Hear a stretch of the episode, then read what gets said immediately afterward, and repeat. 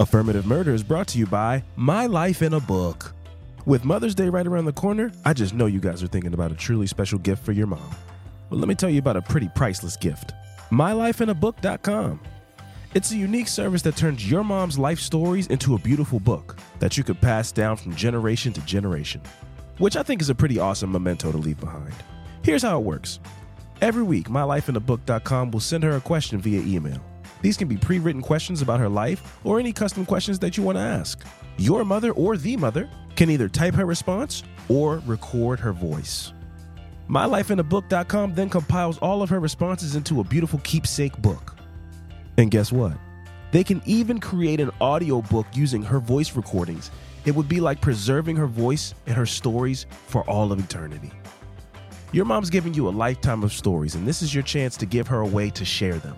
I'm in the middle of my mylifeinabook.com journey, and I'm really excited to see how it turns out. I've been asking some pretty thought provoking and funny questions, and you know, I'm excited to see the response, but I'm also just excited to have the physical book in my hands and know that I can look back on it in 20, 30 years. The interface is super user friendly, the questions are super easy to set up. It's a breeze of a process. So, what I need you to do is check out mylifeinabook.com. That's mylifeinabook.com and use code AMP. That's A, M is in Mother's Day, P at checkout for 10% off. Create an unforgettable gift for the mom in your life this Mother's Day. One more time, that's mylifeinabook.com. Use code AMP for 10% off today.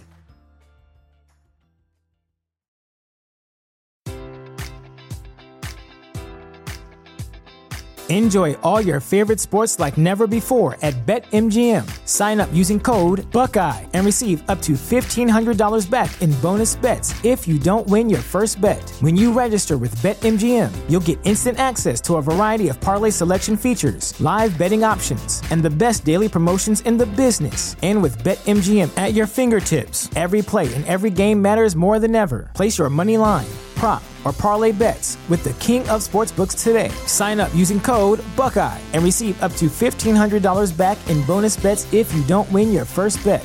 BetMGM and GameSense remind you to play responsibly. 21 plus and present in Ohio, subject to eligibility requirements. Rewards are non withdrawable bonus bets that expire in seven days. Gambling problem? Call 1 800 Gambler in partnership with MGM Northfield Park.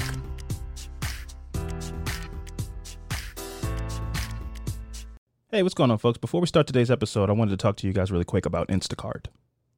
Instacart is one of the coolest new food delivery apps that allows you to grocery shop from the comfort of your home using your computer, your tablet, or your smartphone. All you have to do is go on to Instacart, select the groceries that you want delivered, and schedule a time for them to come.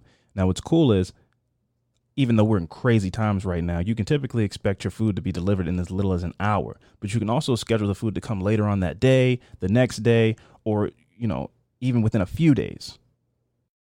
You also have the option of picking up the groceries yourself, which still saves you the hassle of trekking through every aisle looking for your specific items.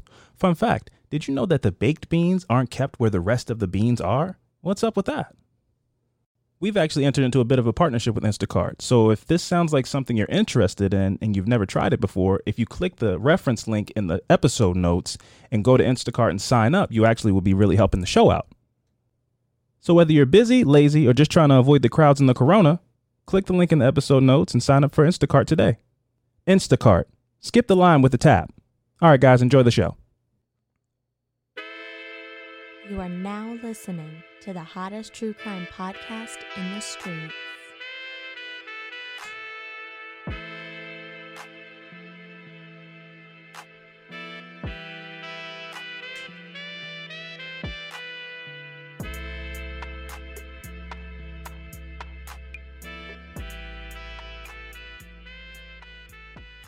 Hello, hello, hello, and welcome to another episode of Affirmative Murder, the equal opportunity true crime comedy podcast. I am Alvin Williams, joined as always by my partner in true crime, Francel Evans. Oh yes, wait a minute, Mr. Postman.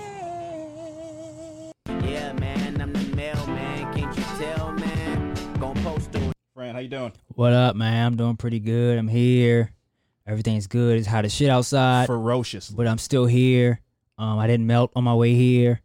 I don't know Uh, how. Yeah. I stepped outside to take the recycling out, and I thought I was gonna die. Yeah. and it's not a long walk from my house to the curb. No, it's not. Um, I looked at a couple houses today, and you know when you go in vacant houses, Oh, the ha- the air is off. no- it's, it's beyond off. It- you got to crack the doors Yeah, open, yeah, all oh, kinds yeah. of. A yeah. vacant house in the summertime, it's it's it's the it's the absence Yeah. of, of cool air. Yeah. It's not just you know how you might be trying to save some some money in the in the summertime. You go, we're gonna go. It's only eighty two. We're gonna cut the air off today. That's a terrible decision. Why would you do that? Hey man, BGE is a real thing, or whatever you're, you know, Con Ed or whatever, Yeah. you know, electric electric company controls you in your state. Yeah. It can get out of hand sometimes. So you might go, you know, we'll bear it. We'll keep the fans on, whatever. Mm. When you go into a house that is just nobody has lived there for six months and Yeah. there's been no air blowing through there at all, it's None. like the air. It's it's like being outside. Yeah. There's no breeze. Nope. It's like you, you know. Usually, you walk in the threshold of a house, you feel some kind of difference. There's Yeah. a temperature change. Maybe it's 80 outside, but it's 75 in here. It's like Yeah. no. Oh, you just walk through a doorway, Yeah. but it's still outside air. Can't breathe. It's all hard to breathe. Yeah, all the hot air, Oh, inhaling and stuff. Oh my God! Yeah, no, I know. Uh, I have no no jealousies, and but what I will say is, it's the best time to look at a house. Yeah. is is when it's warm enough outside for people to be outside. Yeah. Now it's still it's kind of hot today where it might not be people outside. That's that's the difference. My point is, you know, like I have a grandfather that bought a house in the wintertime and it looked like a good neighborhood because Mm-hmm. Yeah. nobody comes outside in the wintertime. Yep. Then soon as you know, as soon as that first bird twinkle twinkle twinkle, you see the first flower bloom. Yeah. Oh, he had trash and chicken bones and shit out on his curb. People came Everybody outside, outside, and you know start having a good time. Yep. Now, do you think that a day that's like red alert level heat is a bad day to look at a house because maybe people won't be outside on a hot day too? Yeah. I feel like people are more likely to be outside on a hot ass day than a cold ass day. Yeah. If you go, yeah. If you, if I had to pick one, I yeah, would pick rather one be hot. Yeah. Yeah. Yeah. Yeah. Yeah. yeah. Uh, maybe maybe later during the day will probably be the best time to go. Like, yeah, like a like a dusk. six. Yeah, yeah, yeah, yeah. when When, that sun's starting but to come when down a it, little but when the humidity is high, it's like oh, it's gonna be hot all day. It's gonna be hot all day or Eh, hot all night. Oh my goodness, man. yeah, yeah, and it's one of those days today. Yes. It's gonna be hot at seven o'clock tonight. It's like when you walk out, you go, damn. Yeah, like yeah, it- yeah. it It's like punch on you. Yeah, yeah, yeah. The, the- heat just comes sit right on your shoulders. What man? How you doing? Yeah, Yeah, yeah, yeah. And then the worst, worst that is getting in the car. You gotta, kick, yeah, your leg out and open oh the doors. Oh, my like, god. or you go to touch the seat. Yeah, everything. In up. the, yeah, oh, everything I, fucks see, you I don't up. have leather in my car. You do, so I know it burns you up. Yeah, yeah, yeah. No, it, it, it's hot. I, I went not even just the the inside of the car. I went and it was a hot day one day, and I, you know, I like dropped my keys, so I put my elbow on the car Yeah. to, you know, just brace myself while I reached down to get the keys. Yeah. Light you up. Arm, uh, forearm is all. oh man, it's shocking heat when it touches you. That Yeah, it's yeah, yeah. scalding. Yep. Yeah, man. But it's you know still it's still 2020, so it's good to say you're alive. Yeah, So all those sure. things, it's hot outside, whatever. Be able to, to be able to feel those things and experience those things still in 2020 is a big deal. Yeah. It's always good to say, hey man, I'm alive. I'm still Yeah. making it. I'm still progressing. And while I'm alive, I still want to also speak into you know fruition, arrest the killers of Breonna Taylor. Uh, it's not enough for them to just lose their jobs. We need we need John Matt, uh, Man, Man, Mattingly, Mm. Myles Cosgrove, and Brett Hankison. they need to face some kind of justice. I, you Yeah. know, it's not just enough for them to not be longer be police officers. What they did to that girl uh, was unforgivable. And I'm starting to hear reports now that possibly she was still alive after they Yeah. shot her, Yeah. and they just didn't administer any kind of medical help because they were still trying to like peri- lock down the perimeter of the thing that would nothing was going on. Yeah. So they just let her lay up there and die because they were trying to secure things and make sure there was no threat around, you know. Um, so, you know, everybody's uh, everybody who's responsible needs to be brought into justice. Yep. On to different news. I don't know if you've been keeping up with this story about this guy Fahim Saleh. He's the CEO in New York. He they found him chopped up in his Mm. apartment. Chopped up Yeah, in what New York? in New York. Yeah, yeah. Uh, he What is in, gang, in- what is in this Manhattan. Like, uh, gang related or is no, like uh, that's e- even worse than that. He's the CEO of this company, right?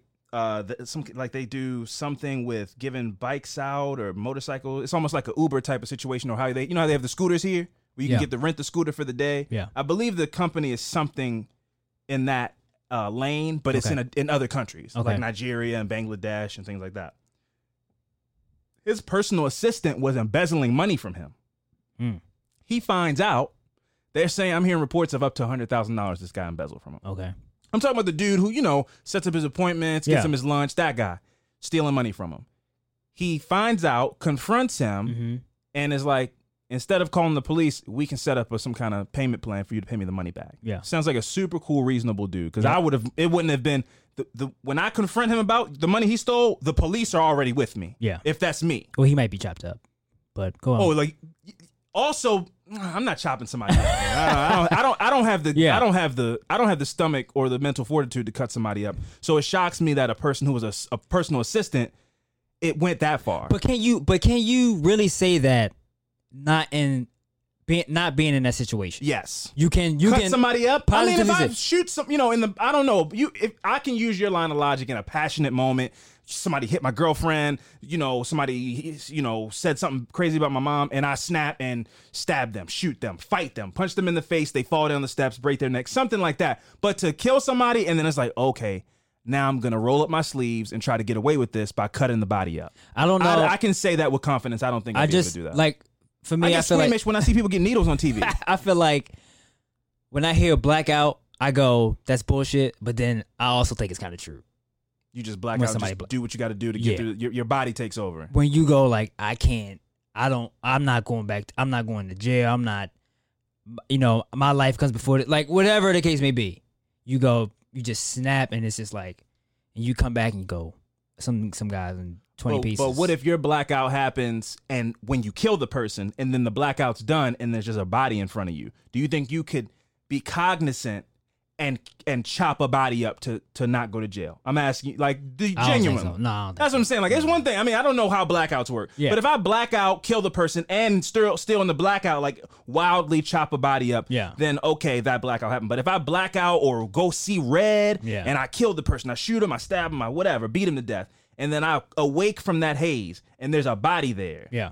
I can't get out a, a fucking orbital saw and chop a person up and all that shit. I just I don't have that in me. Some people do, man. Some Rest- people do. This Rest, in, rest in. Yeah, peace. dude- uh, what's her name? That was in the military. Rest in peace. Oh, Vanessa Guillen. Vanessa. yeah, I mean, Guillen. yeah, I it's mean, like that is that is that's nuts, man. Yeah, but I don't know what that. I don't know if that guy's seen combat. I, the guy that did that, I don't know Yeah. if he's just a reserve who's been doing push-ups and hasn't seen any kind of combat, has no PTSD or anything like that. Then yeah, something just was from his personal life allowed him to be able to do that. But I don't know. I mean, if you're in the military, maybe they train you to be able to handle things like that more. You able to adapt to those situations. I don't know his his um med- his uh military record. Mm-hmm. But if he's seen some shit like that, to be if he if you ever killed somebody, you're already a step ahead of me to being able to cut up a body. Yeah. I've never even, I've never harmed anybody in that kind of way. So I hope not.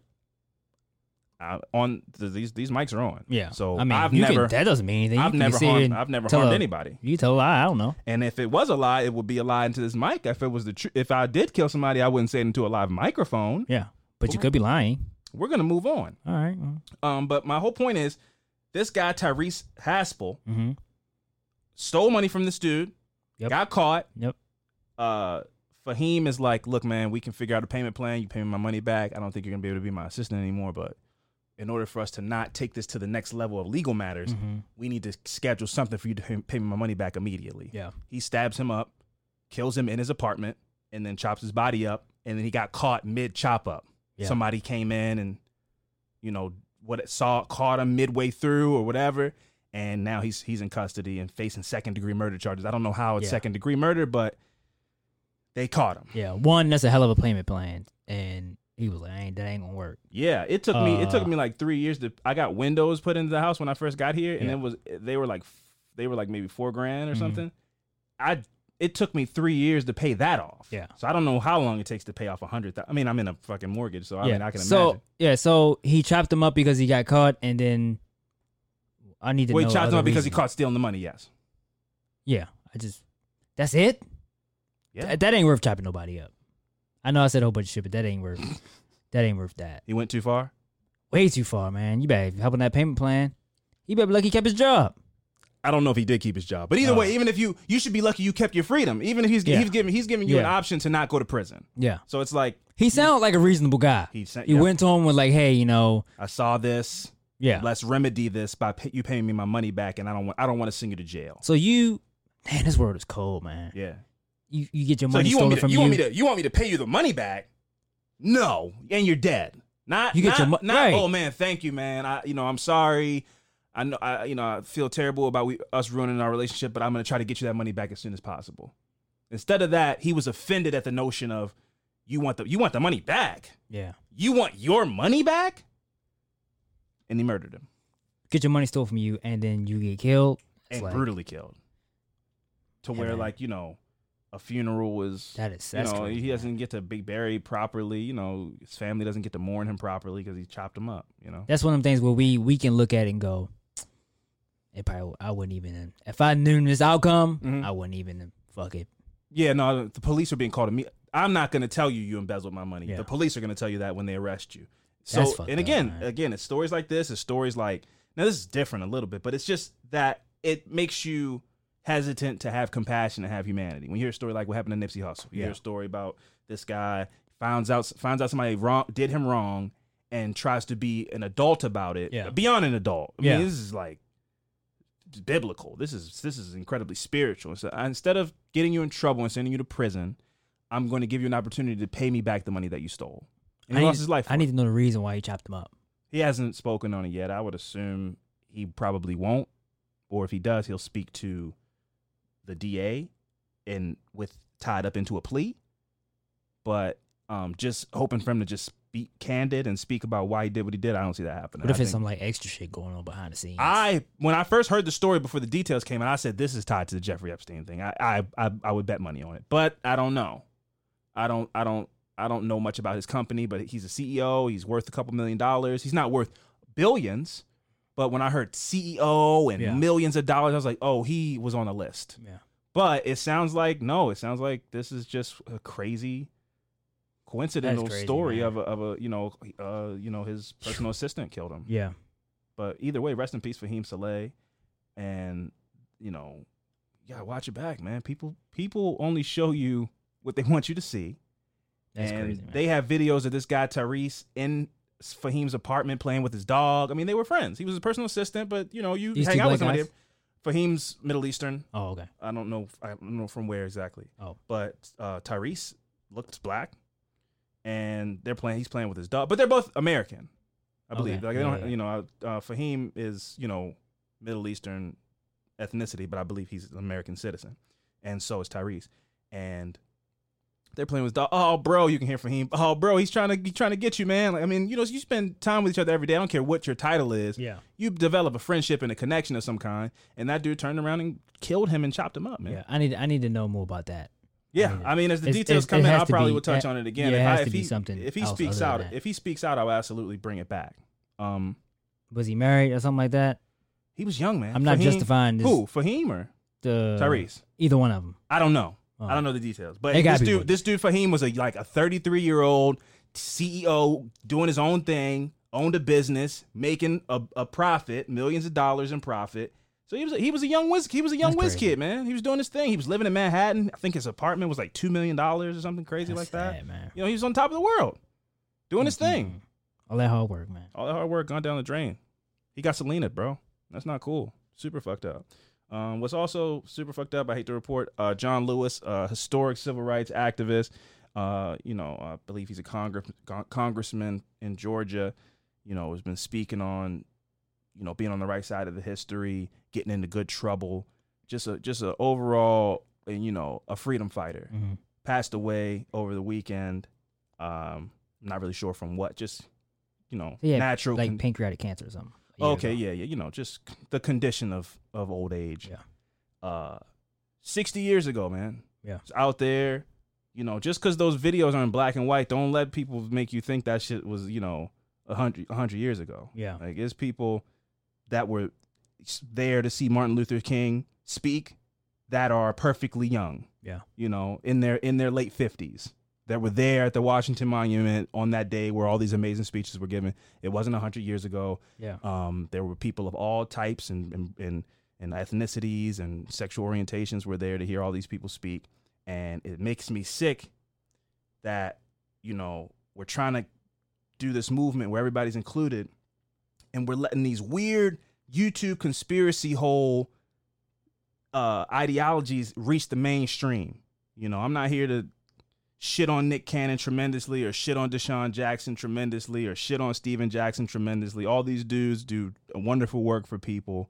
But when you start, you know, dabbling in those, you know, uh, black Israelite ideologies and demonizing the Jewish people and saying they run everything and it, these tropes are racist and not okay. And there were absolutely Jewish people out there fighting for civil rights for black people. And, you know, I'm sure there are Jewish people who might be racist. Everybody is racist a little bit, right? Yeah. But you can't just demonize a whole group of people.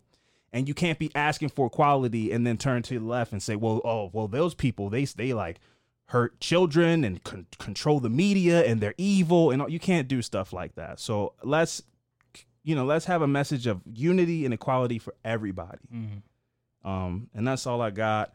I want to say rest in peace to John Lewis. What we're gonna do is we're gonna take a quick break, and when we come back, we're gonna talk about some fucked up shit. So stick around. heard Dr. King speaking on old radio. The leadership of Dr. King, his words, the action of Rosa Parks inspired me to find a way to get in the way. I got in trouble. It was good trouble. It was necessary trouble. Barbara Lee, Mayor Harris, been getting in trouble. I have the feeling that here today, We're too quiet. We need to make some noise. We need to find a way to get in the way. We need to find a way to get in good trouble, necessary trouble, if we're going to save America.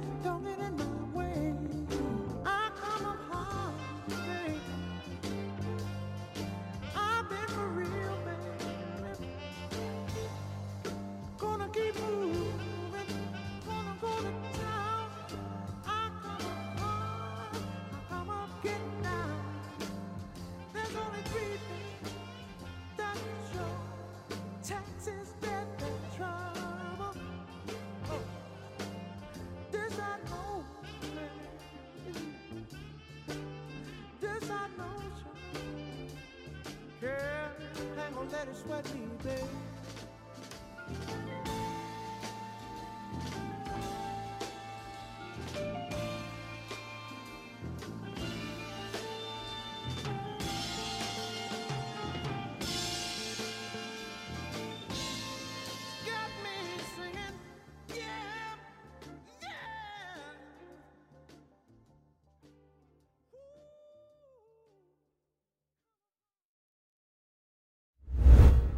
Uh, and we're back. Um, so it's my turn to go first this week. Um, my affirmative murder story this week is about the case of Lennon Lacey. Um, Lennon Lacey. Lennon Lacey, suicide or lynching? Are you saying Okay. Lennon? Lennon, yeah. Okay, okay. Lennon Lacey. Uh, I got the story from MediumTrueCrime.com. Okay. I gotta give people their uh, credit where credit's due. This is written by um, an author of the True Crimes Times. Her name is Julie Julie Fi- Fiddler. Julie Fiddler. She's the writer of this article I'm about to read. Shout out to Julie Fiddler. Yeah. So here we go. Race is a hot topic in the United States these days, especially in the run up to the presidential election. It's hard to imagine that just a few decades ago, black people had to ride in the back of the bus and couldn't intermingle with white people in public. We've come a long way since then, but we still have so far to go. In 2014, Lyndon Lacey was a handsome 17 year old 17 year old African American teenager who was a star football player. He had the world at his fingertips and plenty to live for. But he was growing up in a predominantly white town of Bladenboro, North Carolina, Mm. where the young man was sometimes on the receiving end of racial slurs and harassment. Now, it's I feel like it's not that I feel like that would be hard to deal with like on like a day to day basis or like every other day or whatever, just to For sure. deal with that all the time. Like Well, especially being a, I would assume, you know, they said something about him being good at his sport that he's Yeah. playing. Mm. So, you know, you play other teams, they got little slick shit to say to you to try to get you off your game. Yeah. And they, they, I think that still, I know that still happens today, but they might believe it a little less today and be more trying to get a psychological advantage on Yeah. you. But back then, it's like, we're not only trying to get a psychological advantage on you, but we believe this shit when we get off this field too. yeah, and you're in the South and you're in a predominantly white neighborhood. Yes. So you know, you, you know, if you go to a predominantly you're, you're predominantly white neighborhood, predominantly white school, you're good on the football team. You got girls looking at you. You Yeah. know, you know, might be perceived that you're flirting with these white girls and all this. You got all those kind of things happening, all under the umbrella of you know Jim Crow or segregation or you know being in the middle of the civil rights fight. All that's happening, and you're just trying to be a teenager who's good at sports, Yeah. and you got to think about all that stuff too. Yep. That's a lot mentally to um For sure. to be carrying around all the time. I mean, think about Jackie Robinson, man. He just wanted to play baseball and stuff, and then he had to go. Oh shit! Well, now I got to take on this whole fight of trying to integrate the MLB. I just, I'm just good at baseball. Yeah. But then he became, it became this whole thing. You got to think about all this shit, and when you go out there, you better be good because if you're not, they're gonna kick you out the MLB immediately. Yeah. Because they don't want the headache of getting hearing you get called nigger and all this type of stuff, and you're bad at the game. You better be transcendent. Yeah. So it's worth you being here. Yeah. So when Lacey was found hanging from a swing set Oh, by a leash and a belt that didn't belong to him on August 29th, 2014. Local, oh wow! Wait, Yeah. wait. I thought this was like the '60s or something. No. 2014. Yeah. Wow. Yeah. Wow. Okay. Scratch everything I fucking said then. Yeah. Wow. wow. Yeah, yeah. So local and federal investigators ruled his death a suicide, which is going on still today. But Lacey's family and friends say there was no way he would kill himself. And there are plenty of reasons to believe he was murdered simply because he was black. He was a black man dating a white woman. Okay. So if Lennon Lacey intended to die on August 29, 2014, it was impossible to tell by his actions on the 28th. The West Bladen High School student laid out his football uniform on his on his bed, knowing he would take the field the next day. It was to be the first football game of the school year, and by all accounts, he was excited about it. And I can and I and I'm sure me and you can touch on that, and anybody Oh man. can touch on that on that You lay that shit out for that. that first day of school or whatever it may be, your first game, you got your shoes out, pep whatever, rally, whatever it is. whatever. Yeah, yeah. the yeah. excitement that the excitements and nerves that you you feel the day before or You'll hours never before. get that again after you graduate from high school. Never, never. You got the you make you make a, like an outfit body. Yeah. You find a chair, it's like the shirt, then the Yep. pants, then the shoes are down by where the On pants The stop. pants stop. Yep, yep. So Lacey spent all summer making sure he was in shape for football, running up and down high school stadium steps and wearing a 65 pound exercise jacket. Oh jeez. When his mom could afford when his mom couldn't afford it, she gave him seven dollars to spend the day working out at the Bladenboro gym. hmm Lacey did not only had plans for the day of his death, but he also had plans for the future. His goals were to become the starting linebacker on the varsity team and earn a scholarship to play college football, and then earn himself a spot in the NFL. The young man hadn't shown any signs of depression and mood changes. According to Lennon's brother, Pierre, Lennon had recently lost an uncle, but his mother said he was grieving as a normal person would. He was not contemplating suicide over the loss. Yet at 7:30 a.m. 7:30 a.m. on the morning of the 20 on the morning of the 29th, Mhm. Lennon was found dead, hanging from a swing set in the middle of a trailer park occupied by predominantly white residents. Come on. If you want me to buy the the suicide thing, it's the same thing with the Robert Fuller story out there in California, in which they've they've concluded and they said that it was a suicide, and I'm not going to speak Yeah. on people's mental state. But to hang yourself in such an impersonal, like not at your house, out in public, in a neighborhood that's not yours, it just feels so far fetched from what we have learned about suicide over the last few decades. It just seems so out of the norm to like go out publicly hang yourself in somebody else's neighborhood. Yeah. You know, it just is so weird. And then it's like this this swing set is like like it was um like a cheap type swing. It's just it's just made out of wood with Yeah. one slide. It's not like this whole thing like parks nowadays. Right. It's just like this old like playground Just a- set with a trailer behind it. oh, like a like a like a Walmart Yeah. swing set. yeah, yeah, yeah. Like Yep. this. Oh, that's like that's like a um like a kid's play gym. Like it's got Yeah. the swing set and the slide. yeah, and the- or like something you, somebody would have in that backyard if they have enough right, space right, right. Yeah, Yeah, not not a a professional duty. right. You know, so you know uh, for a football player who can put on a sixty five pound jacket and run around, I feel like it would be a kind of odd to pick that. I wouldn't even think that that would support my weight to to to hang myself. Yeah, yeah, know? Um, so it was it was the same trailer park where prior to Lacey's death, two residents put up a sign around their trailer warning niggas keep out. Wow, wow, just Yeah. straight up like that. Yeah, 20 man. 2014. Yeah.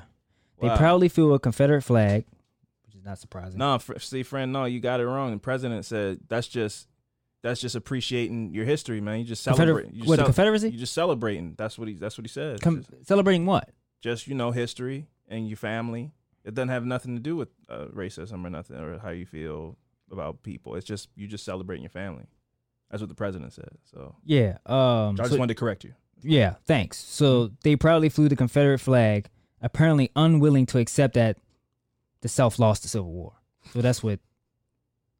Yeah, you, That's you what they- your that's what they're a loser, man. Like he's he lost, bro. Like just let it go, man. Again, man, we Flag we talked about this before. If you're gonna, the, kids, if- the kids next door TV show lasted longer than the whole civil fight and the, the rebellion against. Come on, man. yeah, I I, I, I more seasons. Reba Reba lasted. Fantastic show. Reba's way better than the Civil War fight. It's way better. They way more way more fans. Way why, why not fly a Reba flag? You know what I Yeah. mean?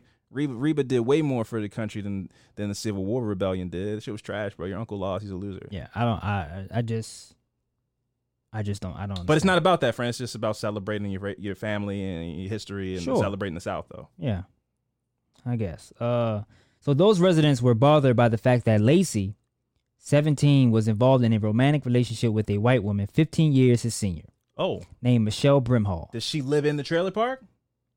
Um, think so, or in the area or something. I, I'll, I'll get to it. Okay. So Brimhall said, neighbors had told me they were against interracial relationships and it was not right me being with a black man. We tried to keep our relationship a secret. We would walk to the store. Wait, to- who is the? Are these his words? These are her words. Oh, okay, Brimhall. okay, got it, got Yeah, it. yeah, yeah. What's her name? Her name is Michelle Brimhall. Okay. Um, so she said she, they tried to keep their relationship a secret. We would walk to the store together, but we never held hands or kissed or any of that stuff in public. And she's 15 years older than him. Yes, And he's in high school. he's in high school. Yes. I mean, this is not an appropriate relationship for other reasons besides it being an interracial relationship. But Yeah. okay. Yep. I just want to speak on that because Yeah, it's yeah, just yeah. double standards. If this was a girl Mhm. and a dude that was 15 years older than her, it this it, people would be super outraged about that. Yep. So he's let's call him 17. Mhm. He, well, he is seventeen. Okay, he's 17, so she's like 28. That's a Oh, that's yeah. A little, that's a little. I mean, yeah. Go ahead. Sorry. Um, well, I don't know. What is it? Sixteen, right? 16 what? That's the uh, age of consent, right? Sixteen. I suppose so, but I'm just saying, even if we're just talking morally, But legally, I mean, it's yeah, I mean, I, su- I suppose, Yeah, I, yeah, yeah, I believe, I, yeah, I believe is is seven. But six, if he you're was- over the age of yeah. 17, you know, yeah. But if he was if fifteen, well, his, his family speaks on it. okay, Um, so the Ku the Ku Klux Klan was active in the area, according to Brimhall, hosting marches as well as meetings at a boarded up building in Blad Bladenboro. Um, so you hold these meetings in a y'all hold meetings in a a boarded up bando. uh, abandoned abandoned house. Mm-hmm. Okay, I mean, you know, that's pretty on brand for how trash the KKK is. I mean, Yeah. I would I would be more upset if a VFW or some kind of fire hall gave their space for them to have these Yeah, meetings. You know, if they were having that's these true. at a That's Hyatt true. Regency in the in the conference room, I would be, you know, probably calling for a boycott of these places. So, Yeah. you know, yeah, it's probably on yeah, you know, dirty, nasty group meeting a dirty, nasty building. yeah, they have a picture of just the group of um Ku Klux Klan members Mm-hmm. walking down the street, and two black guys walk past, like looking at them, like y'all really walking around Wearing a hood. in the South with a whole suit on and with kids with them and everything. Yeah. Yes. Got past got past that heritage down. Yeah. It's heritage, not hate, friend. Um. So Lacey met 31 year old Brimhall after Brimhall divorced her husband and moved from Illinois to Bladenboro, Mm, which is a hell of a ways away. yeah. For a while, the teen and the mother of three Mm, okay. lived across the street from each other in a public housing complex. Okay. Only a small handful of people knew about. Now he's 17 years old. She's Oh, he's- 28 yeah, with people. three kids. people know that he's cranking this uh, older lady. Not even that she's. I, I- mean older, not in the sense that she's old, because she's Yeah. not old at all. No. But just being 17 in high school, being a dude.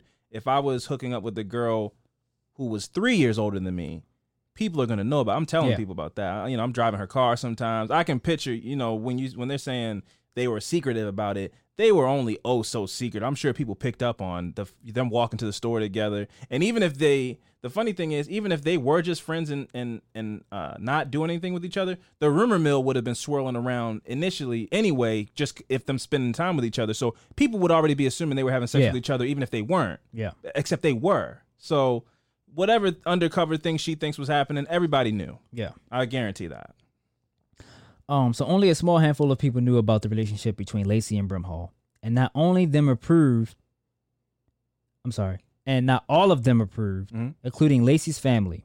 The Lacey's confronted the couple twice about their relationship. For the Lacey family, though, their complaint was about the age differences, not their son's interest in a white woman, Yes. which completely understand. hmm The family had also had concerns about the fact that Brimhall was a meth addict, meth addicted prostitute. Wow. Yeah. Are drugs are drug addicts and sex sex workers necessarily bad people? No, but most parents wouldn't want their teenage son dating a signi- significant significantly older drug addict who sells her body to pay the bills. Yeah, especially when th- he they want him to stay on the track of Yes. going to college to play football or whatever. Yep. That's a big distraction. She's got kids. Yes. Aside from her having her addiction issues and and what her you know her work choices are, Mhm. That's a lot of distraction for a kid who's trying to be on track to go play football professionally or play f- football at a school. I can understand a family being like, "Look, man, you don't need that distraction Yeah. in your life." And you don't want the risk of him getting involved and being experimental with the stu- stuff that she does. that and or being involved in a seedy lifestyle which i mean i know they're saying he committed suicide but i mean you love this woman or you care about this woman and then somebody comes around saying well she owes me money for drugs or i'm her pimp Yeah. or whatever i mean that could lead him to be in a situation where he's in danger and who wants their kid to be in danger Yeah. so But speaking out honestly, um, I don't know how he felt. Uh, You know, we don't we don't know how he really felt about this, about this about Miss Brimhall. sure But speaking from me, I feel like this is just a fling type. yeah thing. it could have just not been that deep for him even Yeah, she's an and, older she- woman. and she's the woman He's speaking a high on school it kid. Yeah. And she's the woman speaking on it, so Yeah. she can make it sound super romanticized Yeah. and all this kind of stuff. Yeah. But we don't know his perception of what their Exactly. relationship Yep. was, you know? So that's a good point. Yeah. Um, Brimhall said that Lacey was a good kid who wasn't involved in drugs. He didn't get into trouble at school, and all he wanted to do was play football and pursue a career in the NFL. And while the age difference between Lacey and Brimhall drew um, the eye of a few um, of the people that knew about the couple, Uh huh. Brimhall said that she always tried to encourage Lacey to follow his dreams. If Lacey was suicidal, his family never saw it. Most are convinced that Lacey was lynched, and there are enough um, oddities surrounding the football player's death to warrant serious consideration that he was murdered. Now, I'm saying every white person in Blendenboro is racist. She's saying that not every person, not every white person in Blendenboro is racist. Okay, but got it, got it. but it all takes one racist twit with the thirst of blood to end an innocent person's life. So um, they also get they have a like a part where they talk about lynching and I, I just that word and just hearing about it and it happening to people black, white, yellow doesn't matter who it is. It's just it's terrifying. I just and I really don't like talking about it too much. well, even just the fact that you put all of this in the spectrum of 2014 is, is insane. Yeah, yeah, You yeah. know, like the fact that people that were that they're saying things like, well, you know, people were looking at them crazy and Yeah. people had fears of, you know, what could happen to him for being in an interracial relationship. These things, any of these things being things in the 21st century are insane to me. yeah, You know, but at the same time, this is documentary called Prom Night in Mississippi. It's on HBO, and it's about this town in Mississippi. They had two proms. Mhm. White kids go to one prom, and black kids go to another prom. Mm. So it's a lot of states that's just in, in cities and towns that's generations behind. You know what progressive, the idea of what's progressive now. You know, Yeah. some places are find ways to still be segregated in a way that everybody in the town recognizes as segregation, but it's just like that's just how it is here, man. yeah. Um. So according to the NAACP, this is just like a little fact. Uh huh. According to the NAACP, 4,743 lynchings occurred in the United States between 1882 and 1968. Of that number, 72.7% of those lynched were black, while 27.3% of lynching victims were white. Many of the whites who were lynched were done so for helping black people Mm-hmm. for um again for being against lynching. Yeah. Most of these um egregious crimes occurred in the South, Yeah. of course. Um I just I don't have any reason to go down south. Just yeah, just man. you know, I'm no, no Uh, disrespect, man. I, yeah. I'm sure the food's great, um, and I'm sure you guys have come a long way. But Alabama, Mississippi, Nope. uh, most of Georgia, Yeah. and you know, I, I'm good, man. I, yeah, I, you know, I, I'm good. I'm fine. Um, I'll just take people's word for it and how Yeah. the food is, and Send it to me. yeah, You know, do you could do it. You could do a Instacart type of situation or a Hello Fresh type situation. Box up the ingredients. yeah, yeah, yeah. from your town in Alabama or Mississippi and send them up to us. Yep. And we'll cook the food and get the vibes here yeah, where, you know, things are a little more our speed. yeah. That's about it. Yeah. Um, so if the only strange aspect of Lennon Lacey's death had been his limp body hanging from a swinging set in a predominantly white neighborhood, that would have been suspicious enough. However, it was only one aspect of the case that pointed toward a more sinister conclusion. Mm-hmm. Lacey's official cause of death was listed as asphyxia secondary to hanging. Investigators said they had no reason to believe Lacey was murdered, even though Lacey's future plans indicated he had no intention of taking his own life. Right. When the North Carolina branch of the NAACP hired an independent, um, Coroner. uh, independent, uh, what is it, path Oh, pathologist. patho- pathologist to Mhm. dig deeper into the case. The pathologist found that it would have been impossible for Lacey to hang himself from the swing set. uh-huh. It's like, why is that? Why are we even talking about that? How you going to find somebody with the hands tied behind their back, with the feet tied, and their feet and hands tied together, hanging? It's like, yeah, that's that's suicide. Yeah. Like, oh, was that wait, was that possible? what how no, was- but I'm just oh, I'm okay, just yeah. saying that's like the ones that's been coming up. They they all have been ruled suicide, Right. And it's like, it's like it's sketchy at best. yeah, it's like At- oh at- they got up there with a chair and they kicked the chair over. It's like Mhm. In this case specifically, though, again, I don't want to. I don't. I don't. I don't want to dig too deep into the Robert Fuller thing, but in this Yeah. case specifically, for you to tell me this neighborhood had a no nigger sign hung up, yeah, the the they are they are po- the, the the scenario that they're posing to the public is this kid was depressed and wanted to kill himself, so he went to a super racist neighborhood Mm-hmm. To hang himself on a swing set because that's how he wanted to kill himself. Yeah. you know, it just doesn't. It doesn't. It doesn't track, man. Like No. this kid's a f- football, you know, star. He has a he has a plan. Nobody in his family is saying he has given them any indication that he's depressed. Now, again, I always want to preface that with my personal experience as being a black man in a black family where, you know, a lot of stuff is tucked away, a lot of stuff isn't talked about, a lot of stuff you might get called a punk for or weak mm-hmm. for for expressing, so you might internalize those feelings. I fully understand that. But no signs? yeah, No sign. He did not play football his last year of college. I mean, last year of high school. Or he didn't. He wasn't training the summer before the last year of school. He was doing all that. He was training and, and, you know laying his outfits out and going to practice. He was doing all of those things. There's no deviation from his normal plan to look at to say, oh yeah, he that, that's where the sign of depression is. Nothing. I just I just find that hard to believe. You would see something. He quit the football team. yeah, He stopped messing around with the girl across the street. You know, he stopped coming out of his room as much. He Yeah. started coming to school late. Something. You know, everything he's doing, everything he always does, and all of a sudden he just turns up dead in the park. I mean, that's that's strange. yeah. So the five nineteen. I mean, this wasn't a small dude. Five nineteen was found hanging from a from a noose attached to a crossbeam that was ninety inches off the ground, too high for Lacey to reach on his own. Lacey would have would have had to use a chair or some other item to stand on, place the noose around his neck, and kick the item away. But not such item was found at this. But no such item was found at the scene. Yeah. Lacey had recently purchased a new pair of Air Jordan sneakers, but they were found to be missing. When Lacey's body was found, he was wearing a pair of white um, sneakers that nobody recognized, and they got a picture of sneakers. It was a pair of Air Force, Air Force Ones. Right. Um. So yeah, he had a pair of white sneakers on that nobody recognized. More, moreover, um, those sneakers were two two sizes small, two sizes too small for Lacey's feet.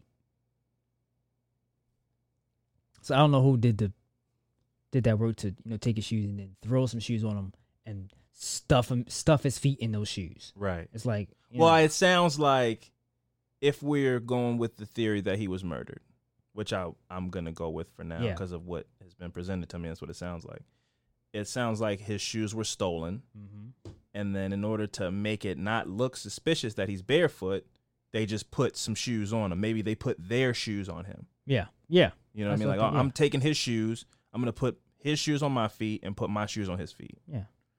Um, that is incredibly strange to have on shoes that are two sizes too small. Yep. I I've had on shoes that are a half a size too small for an hour, and I'm Feet like, okay, we got to go home. I, Yeah. my big toe is screaming. it's um, you know I feel like the nail's gonna come off Yeah, of it. yeah. Or something. I, these have to come. I don't even know if you can put on shoes that are two sizes too No. small. Yeah. They'd have to be your feet would have to be forced into them. Yes. Sure. Because it would hurt too bad to put them on. Start walking on the side of your feet. Yeah, like exactly. I mean, maybe if they're if we're talking about flip flops where you got some feet room, Yeah. but you're talking about Air Force Ones, you know, you got to stuff your foot down in that shoe. Two sizes. That's Yeah, that's, that's, two that's- sizes is way too much. You Yeah, yeah. can't put those on alive. yeah. it just, you can't. Heel hanging out. Yeah, at, at best, at Yeah. best, you're you're you definitely folding down the heel and the back of your foot is coming out of that shoe. Yeah. Uh, so while Lacey did did own a be- a belt similar to the one he was found hanging from, his mother discovered her son's belt in the car a few days after her son's death. Uh, so Lacey's mother, so they had a picture of um Lacey's mom at her son's grave. yeah. So Lacey's mother, looking sorrowfully at the little boy who held so much promise, noticed scratches and abrasions on her son's face.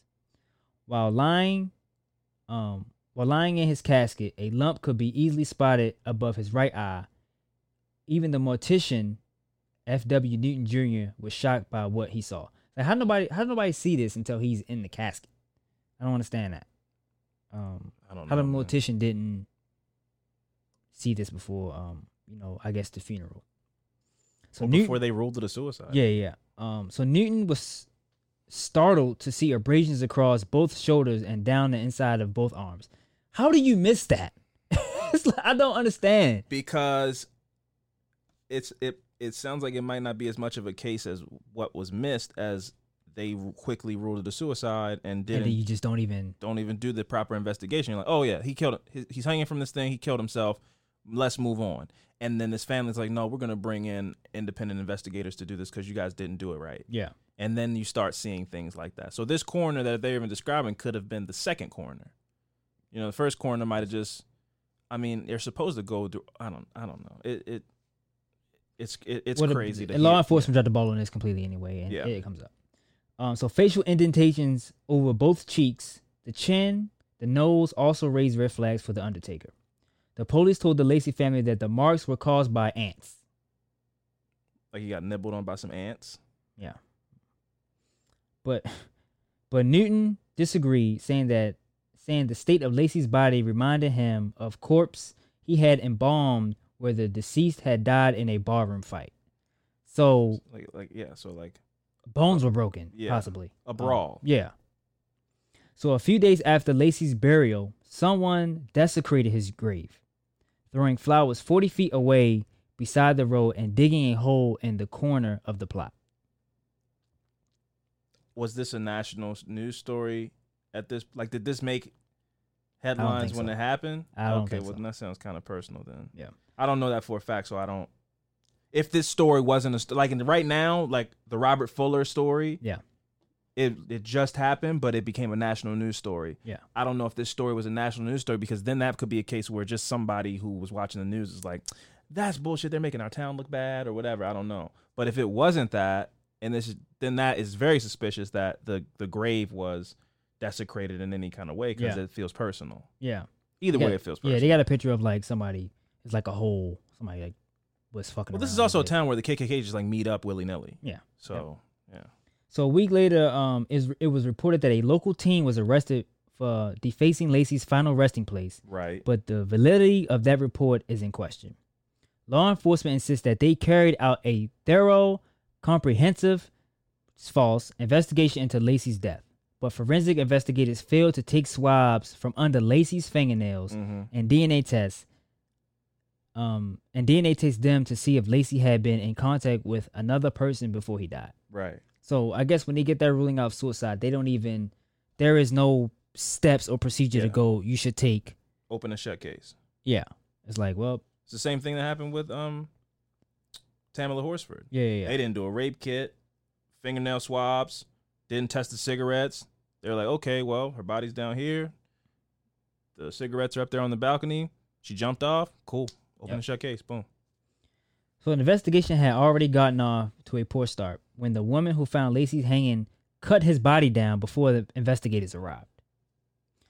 So this dude, well, I'll get to it. The woman told Lacey's father, Larry Walton, that the boy's face was bruised and it looked like his nose was broken. Despite pleas from the Lacey family and massive public outcry, the FBI closed the case in June of 2016 and ruled it a suicide. The agency issued the following statement.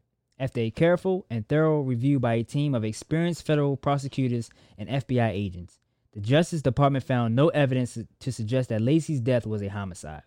Accordingly, the investigation into this incident has been closed. Mm-hmm. So, teenagers sometimes make dumb decisions. They act on emotion without considering the potential consequences. It's not the it's not that they're idiots. Their brains are still developing. For sure. But Michelle Brimhall, who was a grown ass woman, Yep. and Lacey's family told her multiple times to stay away from their boy. Mm. Brimhall claims that they started telling people that they had broken up to avoid further scrutiny. But they were still together. Brimhall should have known better. Had Lacey been just a little bit younger, Brimhall could have gotten herself into deep trouble for dating a underage boy. Absolutely. Lacey's loved ones believe Brimhall knows what happened to him, which I do Mm. agree. After Lacey died, Brimhall went off the radar for about three weeks, refusing to respond to questions from family members. Mm. A rumor had been circulating around the town that Brimhall's ex husband, Mike Brimhall, was jealous of his ex wife's relationship with Lacey and that Brimhall was pregnant with Lacey's baby. Wow. Yep. Brimhall denied that she was a drug addict. Her estranged parents confirmed that she was an addict, Yeah. but wouldn't say whether or not she was a drug user. She also denied being pregnant and stated her ex husband would not have driven from Illinois to North Carolina to kill Lacey. Is that that's just that's it? That's it. He wouldn't do that. Yeah. That's the defense. Yeah, that he wouldn't do that. Yeah. You did it. Why? Why You- wouldn't you made the it? drive, though. He just wouldn't. Yeah, he just wouldn't. I know him. He just wouldn't. Yeah. As I said, this is just a this is just a theory. There is absolutely nothing tying Michelle Brimhall or Mike Brimhall to Lacey's death. Right. So the following statement comes from Dr. Christina Roberts, the uh, patholo- what is it? Pathologist. pathologist, pathologist hired by the NAACP to review the medical examiner reports on Lacey's cause of death. Lennon had a so Lennon had an argument with his girlfriend. After that time, he went to a mobile home located in the park where he was found. Uh huh. Family has expressed concern about one male resident at the mobile home. He had a history of violence so severe that he could not live with either of his parents and was staying with the people who resided there. Right. When Heavy, I'm guessing this is the guy's name. It just says when Heavy reached out to Dr. Roberts, Okay. um, she declined to provide the name of the individual mentioned in her statement and referred um, the sites of Lacey's pastor. The people, the people that the unidentified the unidentified male was staying with was the same couple who had posted posted racist signs and Confederate flags in front of their mobile home Wow. and um, it was Dewey Sykes and Carla Hudson. That was that was the People the, that um, this kid was staying with. yeah yeah. Um, so the ignorant bigots and the little pointy hats that make up the KKK Uh-huh. are alive and well and continue to spread their ignorance and hatred across the U.S. Very much so. In 1994, students at Lacey High School claimed that the teacher was handling was hand was handing out KKK literature to certain students over 18. Mm. The same year, the KKK marched through Blindenboro to protest to protest the firing of local worker of displaying the Confederate flag. They've been fighting this shit for so long. Crazy, It's man. like- So, as recently as 2003, there were at least two known active Klaverns. I just I, that just sounds like was that Klaverns with a K? yeah, Klaverns. They got all And their then- own little na- literature and um, levels, Grand Wizard and dragons. Shit is and, insane. yeah, yeah, it's very uh, d- um, Dungeons and Dragony. Yeah. So Dewey Sykes and Carla Hudson disappeared from Blindenboro after Lacey's death. Before the couple left, however, they said they um they took down the signs because there were some kids who ganged up on their kid, presumably the violent male mentioned by Dr. Roberts, but they immediately regretted the decision. Mm. That, that I mean that was that's this the same thing that happened when I don't know if you saw that video of that lady that was like it was like it was a a rally or something with all these people having Confederate flags and Uh huh. and she was like, I'm gonna teach my kids to hate you guys or whatever. Yeah, and, then, she got the backlash. yeah. And now I'm sorry. And then she was like, I didn't mean it. I'm sorry. It's Yeah, like, no, you meant it. bullshit. You meant that You just don't like what's happening to you. Yeah, right yeah, now. So the guy Dewey Sykes, I'll show you a picture of him later. He just like he looks like he looks like an old baby, like a old man that looks just like a baby. He got like hair, it comes up. It's weird. Sure. I'll show you a picture. An old baby. Yeah. so Hudson insists she is not racist in any way, Right. and that she considered Lace she considered Lacey a son. She claims she made Sykes take down the signs, which she considered to be over the top. Wait, these are the two people that live at the trailer park? Yep. Who put the signs up. Who put the signs up? She's Now- but the she- wife is saying that she told her husband to take them down because it was a little bit over the top. and she's saying she considered Lacey a son? Yeah. So did he live at this trailer park or he who I mean why would she so she knows him. She knows Lennon Lacey She knows Lyndon Lacey and, considers him a son. considers him a son, and I'm guessing this is a complex where, um, what's her name? Brimhall was staying. Sure. I guess they ha- had some type of connection. right. Like But- maybe this wasn't far from his house. Yeah, Got this it. was in the same area, but I'm sure they I probably don't- they I- probably didn't speak at all. I don't see how you consider don't- somebody your son and you can hang up uh no nigger signs. Yeah, after after this happens, you go. You should take that down. It's a bit over the top. Yeah. well, I Um, have a similar situation that happened. Um, I was at work and this guy who was at work with me put up on Facebook like, "Man, the people are pissing me off so bad. Uh, you know, I'm about to go get my gun." mhm. And they, sh- everybody, and these people start going on Facebook and like, "What the fuck is this?" And everybody started freaking out. And he left at lunchtime. This is at work, right? At This your job. I remember you mhm. told me this. And yeah. he deleted everything off his Facebook page Yeah. because he had mad shit on there was that was crazy. Like, Yeah. For guns and if you take my guns and all that. So it looks incriminating. Yeah. So when you get something crazy happens, a dude hanging outside of your trailer park complex is like, oh shit, well we should take these signs down. Yeah. Because it makes us look incriminating, as opposed to, oh, this isn't tasteful. We've realized the error of our way. Those are two different things. Yeah. Taking something down so you don't get more eyes on you as those people and having contrition and being like, oh, what the fuck were we doing putting these signs up? That was stupid and, and we aren't we don't think like that anymore. That's not what happened. A crime happened, and as to not be looked at as suspects, they tried to take the signs down, but they also got the fuck out of Dodge, it sounds like pretty quickly. Yeah. But I think it's pretty tasteless to say, like, oh, I considered him a son. Where's the proof? Yeah. Yeah. I need Um, to see some pictures of them on it's 2014. You, you- did y'all hang out? Like, where's the photos? Yeah.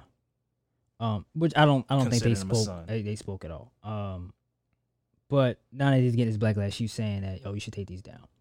Like you said, it makes him look incriminating. Um, so neither Sykes and Hudson nor Hudson was questioned by the police. So unfortunately, it is now too late to interview um, Sykes. He passed away on November 12, 2019, Mm. which is recent. Mhm. So a petition reopened the Lacey. A, re, a petition to reopen the Lennon Lacey case has been making the rounds um, since 2016, though unfortunately, it has less than 800 signatures on char- on Change.org.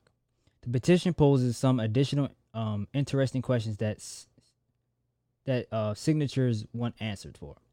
Why was Bladen County Coroner Hubert Kinlaw banned by investigators from um, taking pictures at the scene and threatened with having his camera confiscated if he choose to if he choose to do so anyway?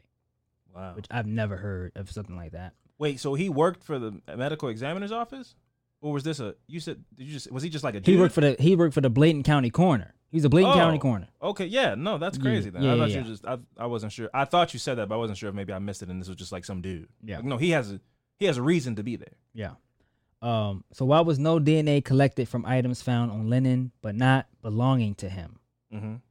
Which is, you know, Yeah. If he has shoes that he can't weird." fit. Yeah. why wouldn't you test those? And the shoes are, like I said, Air Force Ones with no strings in them, which makes sense of how he maybe they stuffed them on his feet Yeah. because they didn't have strings on. You just pull the tongue out. You get some kind of space to stuff Yeah, your yeah, shoe on. Yep. Yeah, yeah.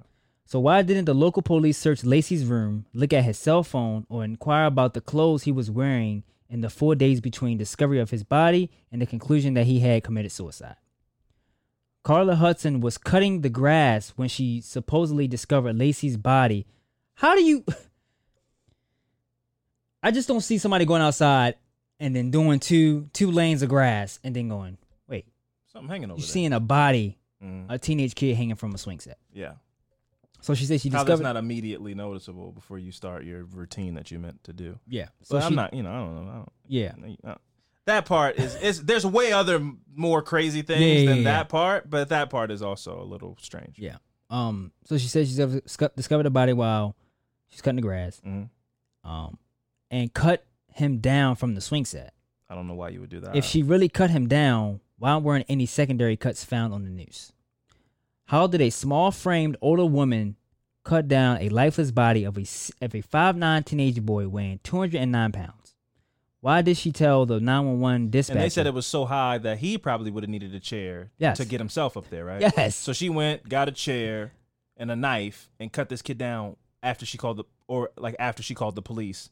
She went and did this extra thing. yes, And I would assume also it's pretty clear that he's not alive anymore. yes, And even though people, I'm not saying everybody watches CSI, Mhm. I would imagine mo- the average person is smart enough to go, well, this is a crime scene, and I don't want to get fingerprints anywhere yeah, as to incriminate myself. So I'm not going to touch anything. Yeah. But we get these moments where these people are like, no, no, no, I just wanted to take them down. I didn't want the kids to see. That's a possibility, I guess. But I don't, it, I wouldn't have touched uh, an active crime scene with a body hanging from a swing set. yeah. This wasn't a. Uh, he wasn't a small kid, and this is an old lady, oh, old, maybe like her seventies. Oh, yeah. Oh, oh, okay. Wow. Um, uh, so why why did she tell the nine one one dispatcher it was a suicide if she didn't actually see what happened? right. That's just like with the Tamla Tamla Horsford case. case. Did investigators look into the Undertaker's assessment that Lennon had been beaten the night before his death? So when Lacey's mother identified her son's body, she smelled the distinct odor of bleach on him.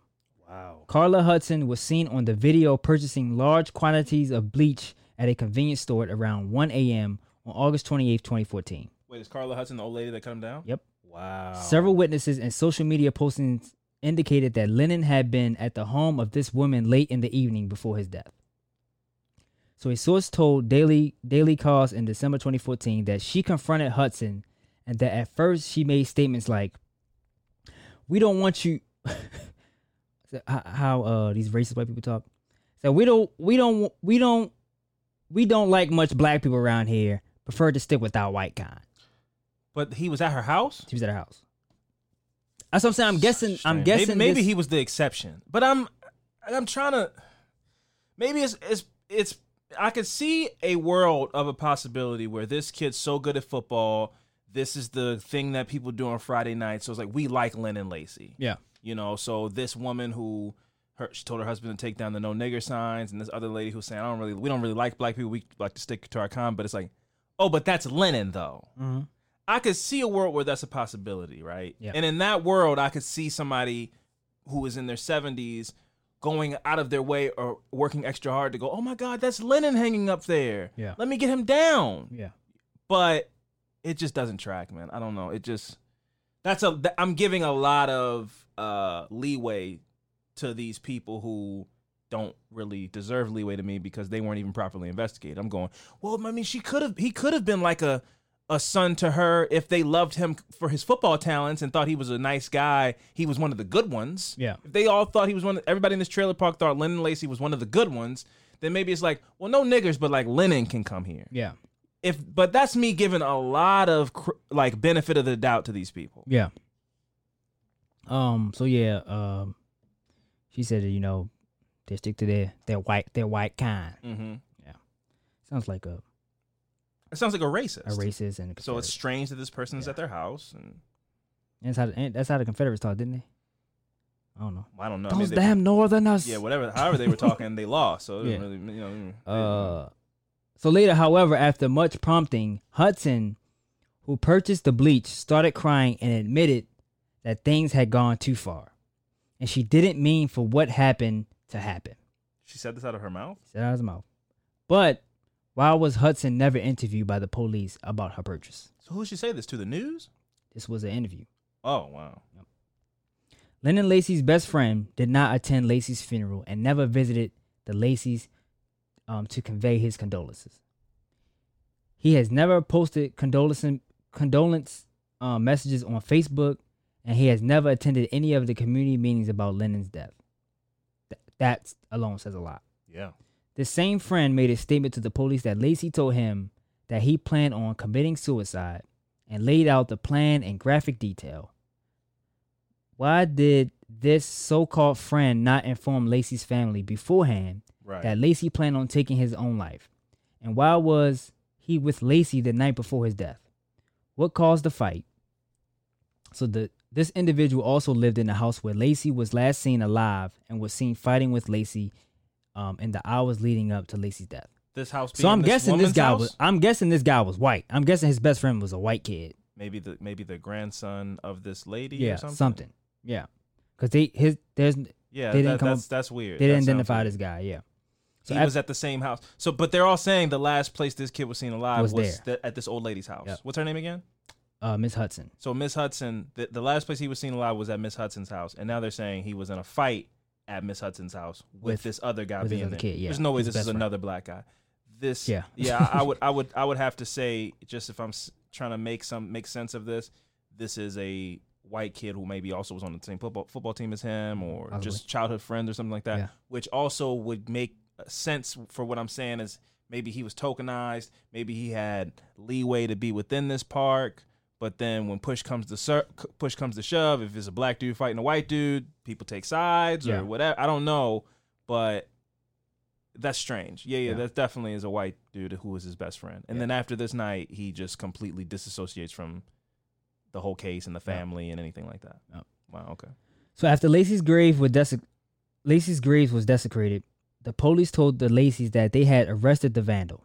But when the Lacey's asked for a name, they were told not to worry about it because it was all under control. Right. This led to rumors that no one had been arrested, and the county jail said that no one had been admitted for the crime. Who desecrated the grave, and why? And why is there no arrest re- arrest record for this person? Right.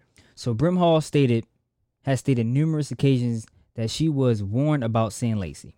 The same man who warned her was the boyfriend of the woman who bought the bleach and the stepfather of Lacey's best friend, Carla Hudson. So they were hanging out at their house. Yep. They all lived together in a trailer behind Lacey's home. Okay. Now, So Lacey basically lives in this trailer park. yeah, yeah, yeah. Got it. Got it. Got it. Now, here's where the potential cover up comes into play. One of the lead investigators on the morning of Lacey's death is the cousin of Dewey Sykes. Dewey Sykes is The guy who had the sign. the old guy. He's the he's the husband to the Miss Hudson Right. or whatever. Uh, Wait. You know that's that's two different people. No, That's that's two different couples, right? what? Who's Wait. the- So Mrs. Hudson is the lady who had they Mrs. they Hudson has the no nigger sign and all Du- this. Dewey stuff? Sykes? She told him to take the signs. Oh, down. okay. I thought, I thought Miss Hudson was a separate person and Dewey she's just Sykes- been she's been coming up because she bought the bleach and she Got just it, came got out it. and I- apologized. so she's the one who said he was like a son to her. yes, Got it. Okay, Yeah. I missed that part. but Okay, he got was it, the got it. but he was the one that had the signs out. She told him to take the signs down because it was too over the top. Okay. Wow. So okay. So just in case anybody confused that, just like me, we were talking about people that moved away and said that they were like a son to him Yeah. and all this kind of stuff. We were talking about Mrs. Hudson and Dewey Sykes. Yeah. And Dewey Sykes and Miss Hudson, their stepson or whatever, Mhm. is uh late uh Lennon's best friend. Yeah. So all of this took place at this house that had the no nigger sign Yeah. in front of it. Yep. And then they took that down once all this shit started happening. So they had a no nigger sign at their house, but this kid was, was still, still coming to their house. Yeah. Okay. Um. What was that? Okay, yeah. So, yeah, once the one of the investigators on the morning of Lacey's death is the cousin of Dewey Sykes, Right. who told Brimhall to stop seeing Lacey. Why then was Sykes never questioned?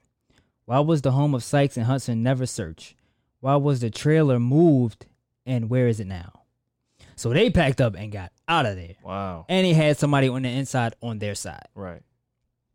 Okay, so wait, because again, it just I think that the way that it that's broken up. So Mm-hmm. when you're talking about there's a kid that these people took in that was violent and all this kind of stuff, that's Lennon's best friend. Yep. Okay, cool. But he, the reason why it's confusing because they, and- yeah, the reason why it's confusing because they never identified. It made it seem like it was two different people, but but they never identified it. So they, you can't. It's one person. So they Right. always they went from it was a kid that who's violent, who was this kind of violent and lived with them, and then it was Lacey's best friend. got it, Yeah. got it, got it, got it. Um, so again, th- this uh, Sykes and Hud- Hudson, they was never searched. The trailer was never searched, Right. and the trailer was they packed up and moved that trailer out. Of Right. there. I always give my theories. This is from the author. Right. I always give my theories about the cases I cover. This time it's simple. I think Lacey was indeed killed because he was a black man dating a white woman. I think law enforcement was desperate to avoid a scandal Absolutely. bigger than the one they created with their um with their own empathy and aptitude ineptitude and that the man who warned Brimhall against dating La- dating Lacey the violent man was living with the Sykes and Hudson and was trying to cover up Sykes and Hudson's crime so they, I mean there's all kinds of shit going on um it's kind of hard to identify all these different people because you got the couple has two different last names Right. you got this one kid th- they're not even identifying yet. You Yeah. got you got uh Miss Brimhall who came from Illinois Downs. Like, who, how is she related to them? And it's like, Right. Well, because like- they're white. yeah, That's that's their Yeah. through line of each other. It's like, Yeah. hey, you're embarrassing the white congregation in this town by dating this little uh, monkey boy across the street. So stop doing that because Yeah, you're yeah. making white people look Yeah, bad. And then and then Lyndon Lacey is just caught up in the middle of this because he's he's messing around with Miss Brimhall. Yeah. So how how anyone can call Lacey's death a suicide and keep a straight face in the light of all the evidence, um, to the uh to the contrary is nauseating. This is what she said. right. So few people fam- pe- a few people familiar with Lyndon Lacey case are satisfied that his death was the result of a suicide.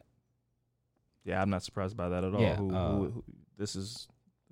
Imagine being the family. I feel I don't feel satisfied with this being called a, a suicide, and I don't know this guy. So Yeah. imagine being in his family and, and you know thinking this kid was going to go play football at LSU or something like that, and now he's not alive anymore. And there's all these holes in the story and all these you know inconsistencies and all these things Yeah. like that. You know. So um they did do they said in 20 of this year, I didn't look it up but I am going to look it up now. PBS aired a documentary about Lacey and the so-called investigation into his death titled Always in Season. Mm-hmm. Um the film also examines the nation's deplorable history of lynching. And it just and she also talks about she goes in deeper with the KKK and how it's still a thing now. Yeah. Um, you know, this case wasn't that long ago; it was four years ago. Um, but it's still is going on now. And then she also said that the federal government wanted to cover up the potential modern day lynching. It's more than a little suspicious that the FBI swooped in and wrapped up the investigation before the NAACP could look into the matter. Whatever the case may be, I hope that Lacey's family finds answers and some measures of peace. And I think, um, with the petition, they tried to reopen the case Mhm. but this is just like I can't remember his name. The guy that the guy that had dreads the story I did. I can't remember. I can't. His name. Oh, Kendrick. Johnson. Kendrick Johnson. Yeah. That they they not even gonna reopen no, this it's case. closed. This is Yeah, it's close. closed. It's like they did it so fast. It's like yeah, suicide. Close it up. Yeah, and then well, I mean that's what happens when you got in. a black person hanging from something in public. I mean, it's the same thing happened with Robert Fuller. Yeah. I don't know. I don't know Robert Fuller. You know, I don't know his mental state. Yeah. But I can absolutely understand a, a local police department in times like this. You know, 2014 is a different story, but I Yeah. mean, it, it- you know, when you're in a town where the KKK is still active and Yeah. doing marches and stuff, it could be the same kind of energy of like, we don't want to be the town that has the KKK here, and there's a black dude hanging publicly. Let's just he's he committed suicide. Make it make all the uh, adjustments and say all the stuff that we need to say to get this case closed as quickly as possible. Yeah.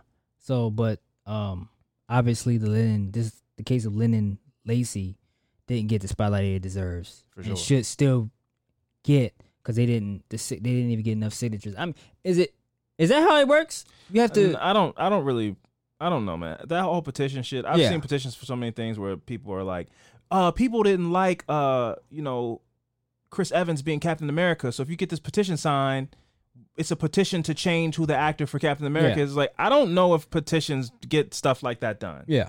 But petitions do spread awareness. Yeah. I get that. that I get. I don't know if uh, if you get enough petition signatures that it's like, oh, now now they're gonna have to do it now. It's just to spread awareness. I don't know the end result of a petition being actual action having to be taken. I Yeah. don't think that's the case. But it sounds like you know the awareness of this case wasn't really spread around much. I would beg to differ though on those numbers because I would bet that in a time like right now, that case has been brought back up and those signatures have probably gone up. Yeah. Same thing with the Tamla Horsford case, the Kendrick Johnson case. I would I would imagine this got the same treatment. But th- the case is closed. This Yeah. isn't an unsolved case. Yeah. So I'm sure they're just like, well, no, the case is going to stay closed. Yeah, it's closed. Um, still a cold case to me. Sure. Yeah. No. No. For sure. I, he was- because you 'cause- don't believe he was Yeah, murdered. I- I, mean, yeah, you don't believe he, was committed suicide. Yeah, Yes. because he was murdered. yes. Um, So I that feel would like- make it still a cold case. Yeah. Yeah, I feel like But in the eyes of the There's enough- law, the case is closed. yeah, but I feel like the evidence. Sorry, the evidence was there. I think it just the law enforcement dropped the ball on that.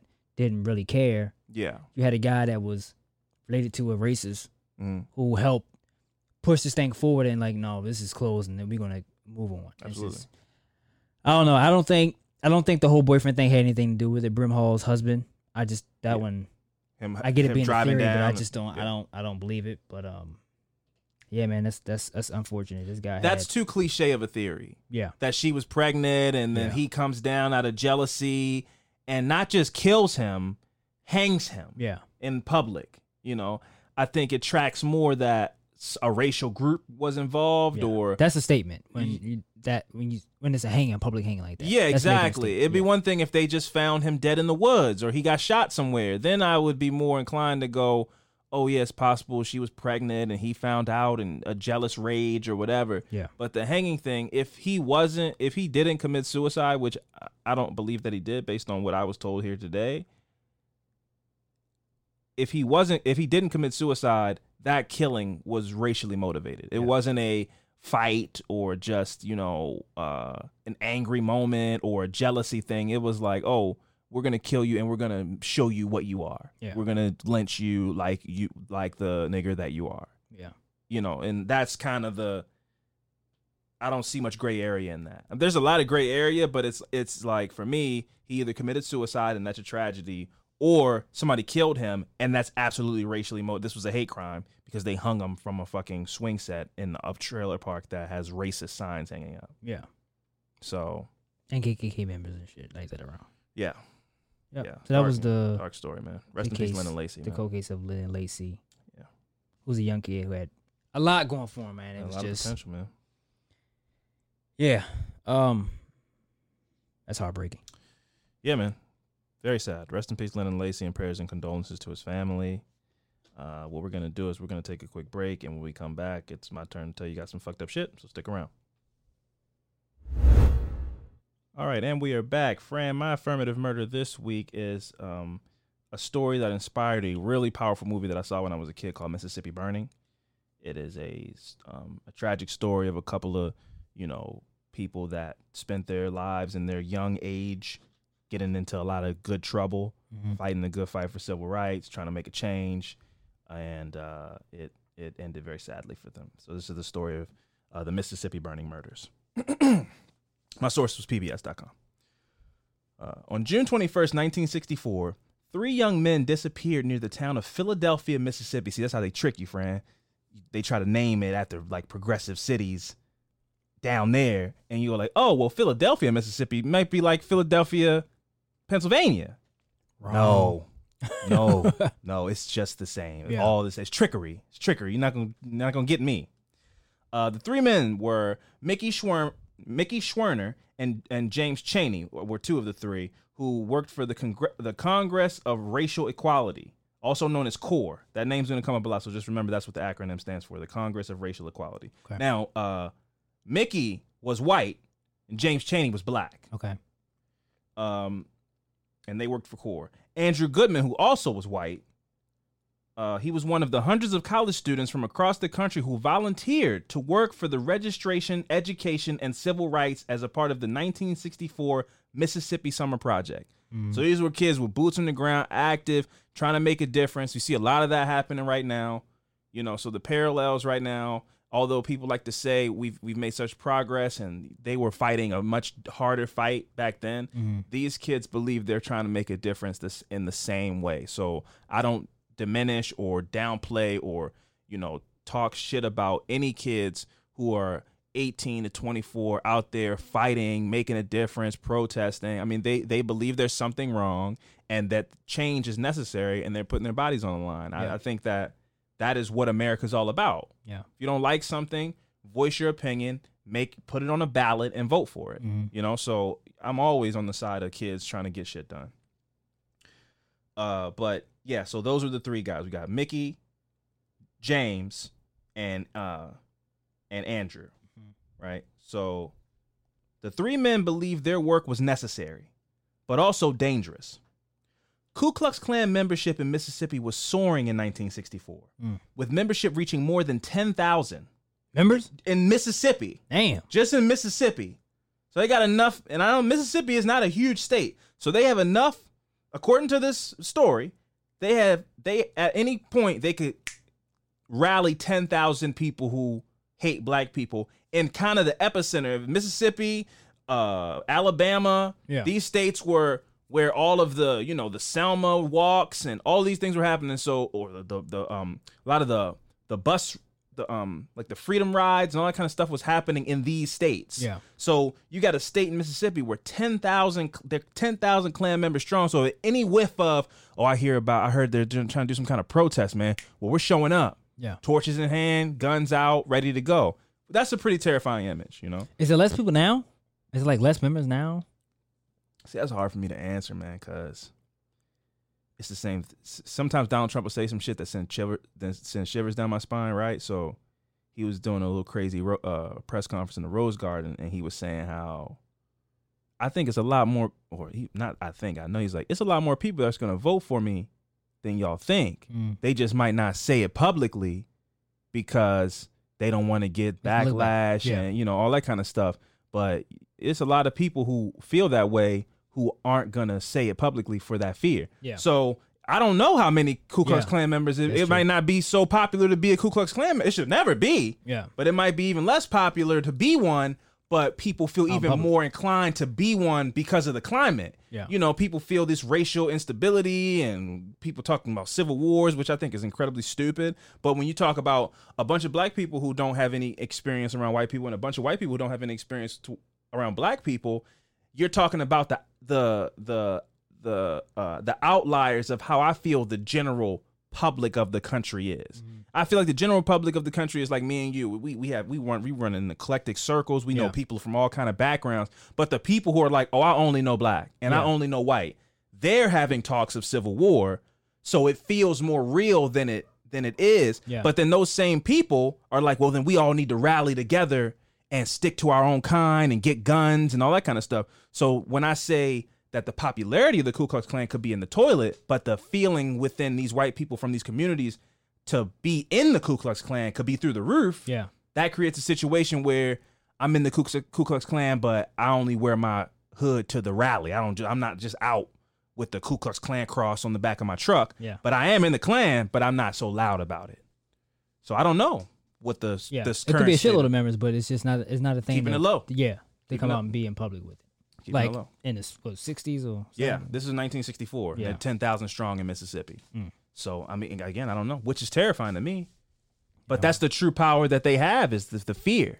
Yeah. So I, you know, you like to think I could fight that fear, but I mean, that's something that could keep you up at night when you go, man. I mean, I just had a conversation with this white dude I never met before. You know, you know, he had a "Make America Great Again" sticker on his truck. But I try not to judge people based on their politics. But shit, I don't know. Maryland definitely has chapters of the Ku Klux Klan here.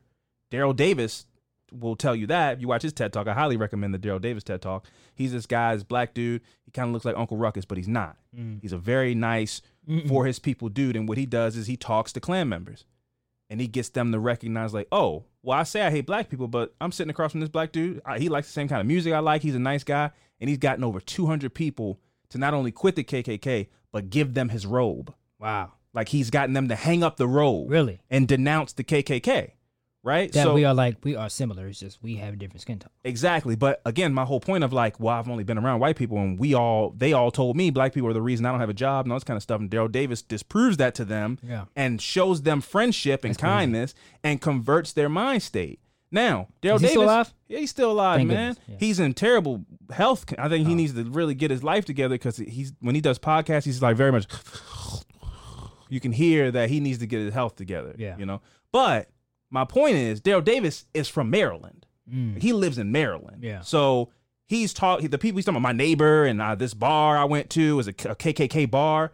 He's talking about Maryland. Mm. So yeah, no, there's still chapters alive. I just don't know how the strong how strong they are, Yeah. which is enough to keep me up at night where I go, I don't know if I want to go to like the outskirts of Maryland. I'm not mm. sure I want to go to the mountainy parts of Maryland because I don't know where who I'll run into. You Yeah. go to a gas station and your car or your car breaks down in the wrong part of Maryland, you don't know who could come and pull up on you. Yeah. So that's the kind of fear that they have still instilled in people. It's like the invisible, it's like a boogeyman type shit. Yeah. Even just the KKK, just the Ku Klux Klan, you hear that and it makes you go like, oh shit, like, you know, that that's they're evil. Yeah. That's evil. But anyway, yeah, so like I said, they were 10,000 strong. The Klan was prepared to use violence to fight the civil rights movement. On April 24th of 1964, the group offered a demonstration of its power, staging 61 simultaneous cross burnings throughout the state in one night. That's a lot. Oh yeah, no, like, and and also they all happen at the same time. It, it was a coordinated effort. Like, okay, eight o'clock tonight, all across the the, the state. That's crazy. So everybody's Scary. got the same. Oh my god, girl! Eight o'clock last night, it was a crossburn. Oh my god, I heard about the same thing two towns over. And Mm-hmm. so that's where you. It's like they're everywhere. You know, they use these tactics to really make you feel like you're surrounded and there's no escape and all these kind of things. Why do you use crosses? I don't understand that. Well, I don't fucking know, man. That, why do they do a lot of things that they do? I, I don't know.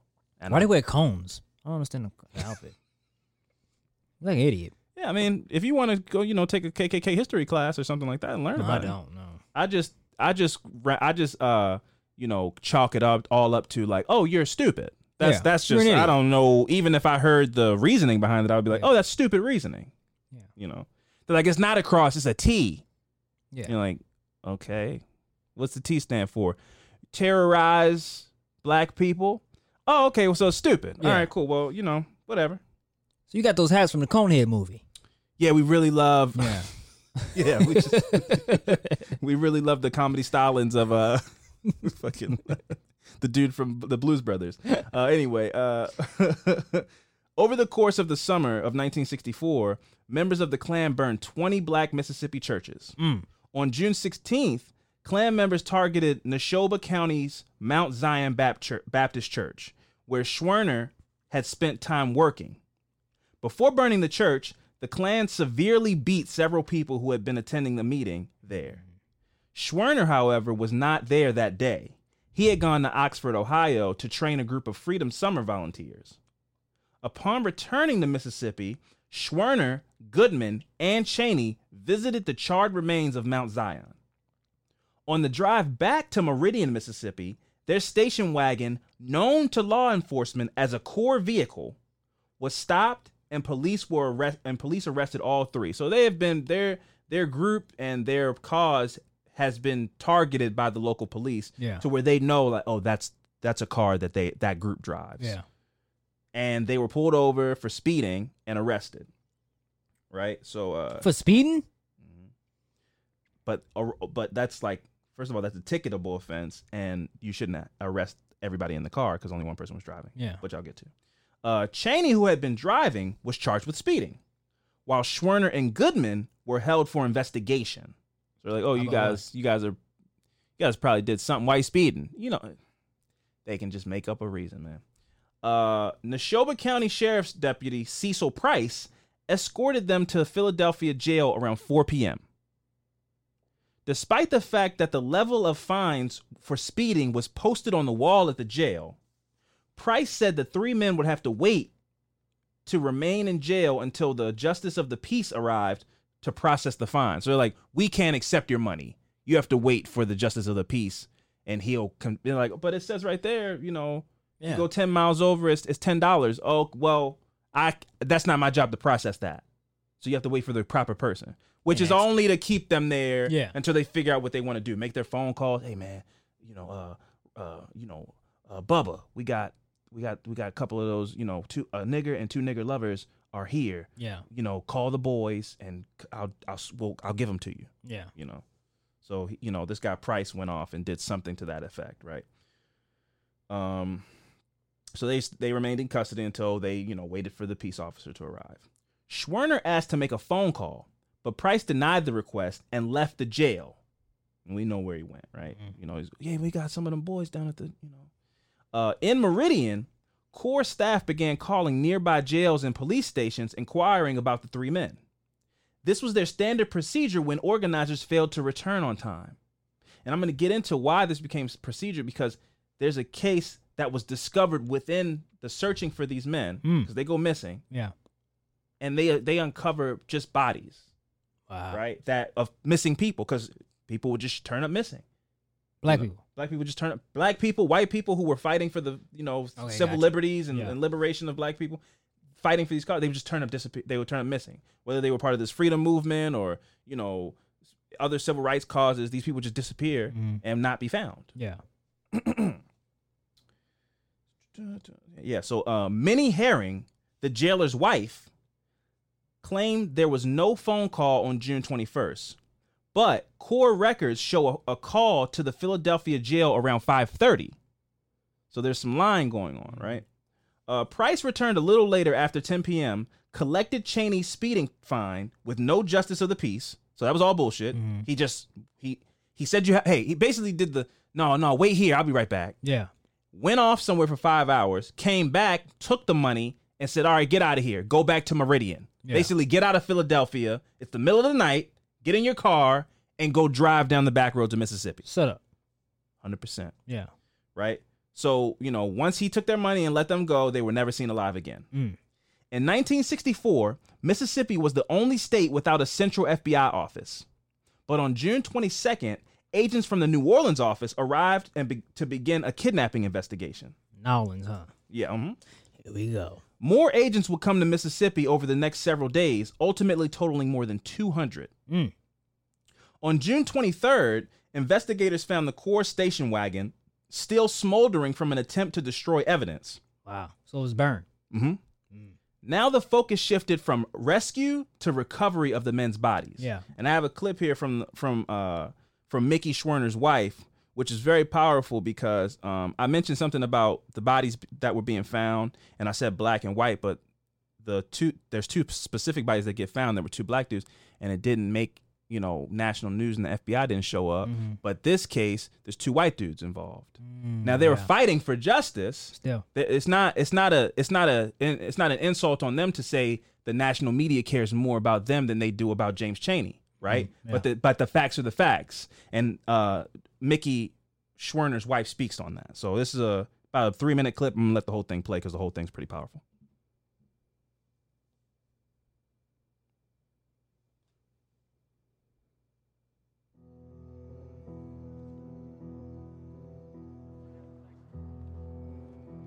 Late this afternoon, the search for Chaney, Goodman, and Schwerner shifted to the Pearl River near Philadelphia, Mississippi. Boats carrying game wardens and FBI agents are now dragging the river. Have you seen the uh, spot down here, sir? That's right. What do you think of this? I believe him joke was planned and sitting off up there in New York laughing at us Mississippi folk. Can you tell me what you think of this whole thing? Well, I believe it's a big publicity hoax, but if they're dead, I feel like they asked for it. Wow.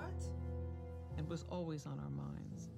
And we were constantly aware that they had not been found. There was a pall over the whole project uh, because of that. In Meridian, the wife of missing Mickey Schwerner, Rita Schwerner, flew from Oxford. Rita Schwerner plays an important role here. This is her husband, after all, who's the leader of the three missing men. And she puts a face on them. And she plays an enormous role in making this seem like these are real people and we need to pay attention to these real people whom something terrible has happened to. They're being held somewhere or something happened. And uh, I am going to find the answer. If this means driving every back road, every dirt road, every alley in the county of Neshoba, I will do it. The press swarmed all over her. And I think they wanted her to cry, and they wanted her to be a new widow, that they would catch her at the moment of her widowhood, and she wouldn't play. I personally suspect that if Mrs. Mr. Chaney, who is a native Mississippian Negro, had been alone at the time of the disappearance, that this case, like so many others who have that have come before, would have gone completely unnoticed. I did have some sense that if This is Rita story speaking. Was allowed to deteriorate into oh, this poor little white girl, that um,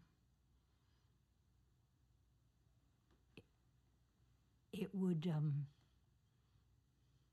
it would be offensive to everyone concerned. So that was Rita Schwerner's own words, and I thought they were so powerful for her to recognize, even with her husband missing in this very unusual case in this fucking racist ass town. She goes, I can't let this be about me. Yeah. These people are gone, they're missing, and I need to not only bring justice to my husband, but shed light on the fact that if my husband and this this guy Andrew weren't involved in this, this case would have gotten no recognition. Yeah. It just would have been another case of a lynching that happened in America Yeah. and nobody would be paying attention on it, about it. So it doesn't matter about Rita Schwerner. It doesn't matter about me being here and you guys want me to cry or whatever. No, no, no. Pay attention to this. This is racist. Here's some other stories that have happened and I want to bring light to that while we look for the, my husband and these other two gentlemen. So all of them were killed. They all, yeah, they all, they all disappeared together. Yeah. So that lady goes, "Oh, they must have deserved it." Talking about all of them, Yeah, or just the, well, what happened was they didn't believe. Basically, they were dredging the waters and Yeah. looking through the woods, and locals were like, "We think it's a prank. We don't think anybody is dead." Yeah. So there's a guy that goes, "Oh, I think those jokers up in New York are probably laughing at us because New York is the the the big demon in the South of oh those liberals coming down here to you know uh condemn our way of life and change things and so they ba- that guy was saying they're pulling a prank trying to make us look bad saying there's some dead black people in the woods or whatever and then another lady says i don't believe it either but if they did die they probably deserved it they were probably doing they're troublemakers or doing something they shouldn't have been doing and that's just flat out how they felt Yeah. they said that into a camera they didn't catch them off guard they said that candidly to a camera Yeah. so, you know they probably deserve to die yeah. Anyway, hmm. yeah, yeah, super fucked up. So anyway, back to the story. Throughout July, investigators combed the woods, fields, swamps, and rivers of the of Mississippi, ultimately finding the remains of eight African American men. Eight. Eight. Two were identified as Henry Dee. and Charles Moore. Right now, I really encourage people to go look this story up because this is a this is a story very similar to this case. Like these were these were guys that they got accused of uh, trying to bring guns to the black people of Mississippi from Chicago, and there's no proof of this thing. But but the local KKK and other people who believed the blacks were trying to rise up Yeah. Thought these guys were gun runners, right? So uh, Henry Dee. and Charles Moore were just two college students who got kidnapped, beaten, and murdered in May of 1964, and then they didn't. Get, they got found by accident. Wow. They got found while they were looking for uh, Mickey and Andrew and, and, and, and James, right? And what year was this? I'm sorry. This was 1964. But no, the year of the story. The year of the story? 1964. Wait. You're talking about the two guys I'm describing right now? Yeah. They disappeared in May of 1964. It's now July of 1964. Oh, same year. Okay. Yeah, it's the same year, but nobody was looking for. It's Yeah, not yeah, like yeah. they they oh we solved the case. Like oh we were looking for these guys and we found these two bodies like in the woods. Yeah. and they were able to identify them as uh, Henry Dee and uh, Charles Moore. Again, I re- I re- highly recommend people go look into that because that's its own case of its own. Okay, but did those names come up? Did they go? Oh, we know who these we know who these people are. No, know." that took time. I mean, they ultimately identified them, and then they go, "Oh, these are the two guys that went missing back in May." Okay, that's what I was asking. Yeah, yeah, yeah. yeah. I mean, they they eventually identified them. Yes. Yeah. Uh, even less information was re- was recorded about the five other bodies that they found. Mm. You know, so they were they they were able to identify Henry Dee and Charles Moore, but the, uh, the rest of the bodies were like, "Oh, I don't. It's been they've been de- decomposed too long, or we don't know." That's wild. So yeah, a hell of a discovery for sure. by accident, they weren't looking for these people. Yeah. And that's that's the terrifying part is that They you can go down you can go down there, you can come down there from New York, come down there from Birmingham, come down there from wherever to try to make a difference. Get caught out there on the wrong night. They fucking drag you out into the woods, beat the shit out of you, bury you barely, but nobody's looking. Yeah. And then they happen to just when they these two white guys got killed, a whole, you know, the FBI comes down, 200 people come down, they start combing the woods, searching the water, and they find eight bodies Yeah. That nobody was looking for. It didn't even take that long to find the eight bodies. Not It's just that they weren't looking for them. Yeah. Not even the two main. Not even the two main bodies they're looking for. The two white. no, yeah, That's crazy. just just happened upon them looking for somebody else. Yeah. So uh, finally, after six weeks of searching, a tip from an informant, later identified as Mississippi Highway Patrol officer named Maynard King, sent investigators to a shallow grave on the old Jolly Farm outside Philadelphia, Mississippi. Mhm. Just want to make sure people don't get confused.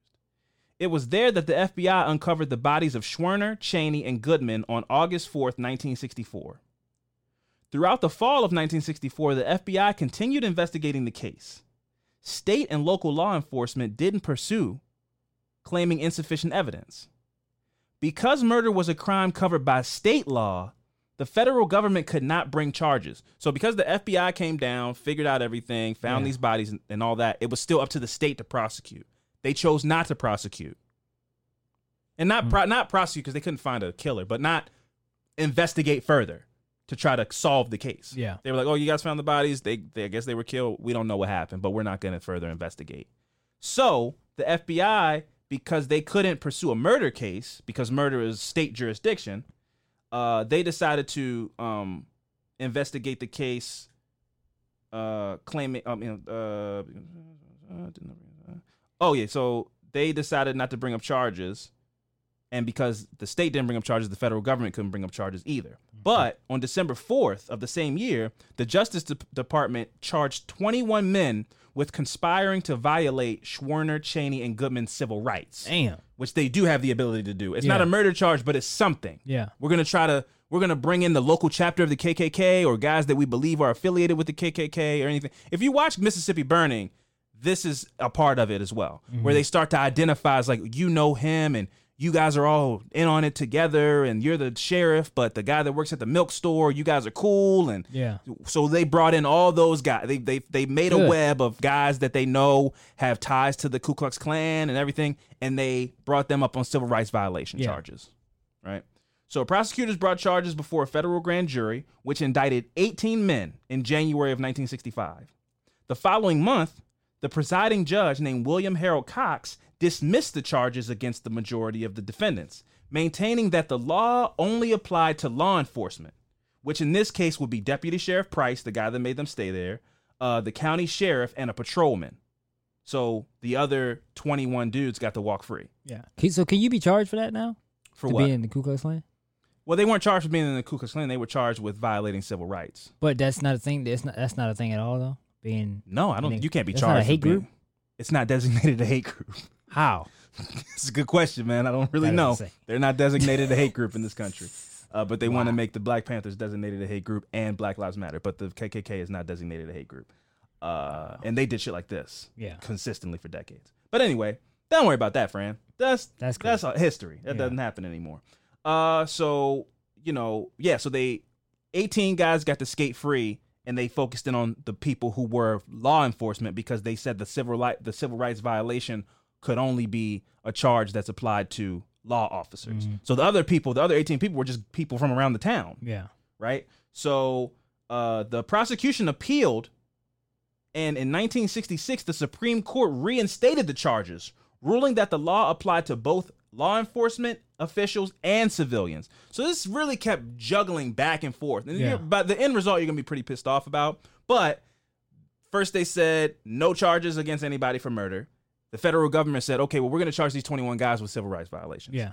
Then the prosecutor ended up getting the case, the charges dropped down for 18 of them, saying this law only applies to, or the defense of the 21 men said this charge only applies to law enforcement mm-hmm. officers. The prosecution comes back around and says, or they get they get the, the ruling appealed saying no, this law applies to civil rights violations apply to apply to law enforcement officers and civilians. Everybody. So the back the 21 is back in the court. Yeah. Right. So in February of 1967, now this happened in 1964. So now we're mm-hmm. three years in. In February of 1967, another federal grand jury indicted the men once again. And in October, a new trial began in Judge Cox's courtroom. The, Judge Cox is the original judge who dismissed the case from the jump, right? Yeah.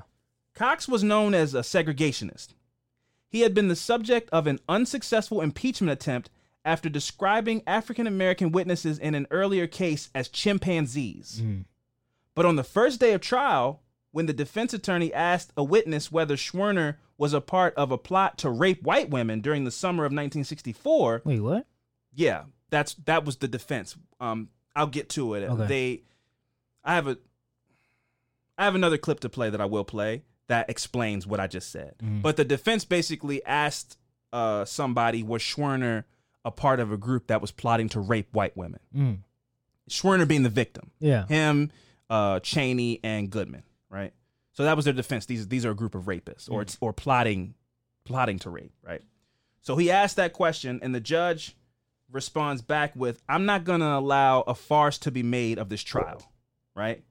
So prosecutor John Doar later called Cox's response to the rape question a turning point in the fight for inju- in the fight for justice, saying, "If there had been any feeling in the courtroom that the defendants were invulnerable to conviction in Mississippi, this incident dispelled that completely." Cox made it clear that he was taking the trial seriously. That made jurors stop and think, "Hmm, if Judge Cox is taking this taking this stand, we'd better make sure we uh res- respect our responsibility as well." Yeah. And if this movie was made in 2020, this would be the worst movie ever because they would bas- basically say, you know, this Judge Cox, they would make him the white savior, and he'd have that moment where he goes, "Man, you know, I I did call all black people chimpanzees, but I'm not wrong. Black people are all right." And then all the white people clap and, "Yo, oh my God, you ended racism because you're not racist anymore. Good job." And then a black person hugs him, and it wins an Oscar. So I want to say again that this guy, Judge Cox, did nothing but the bare minimum. Yeah. He went from calling black people chimpanzees to saying, "Hey, man, that question's out of line.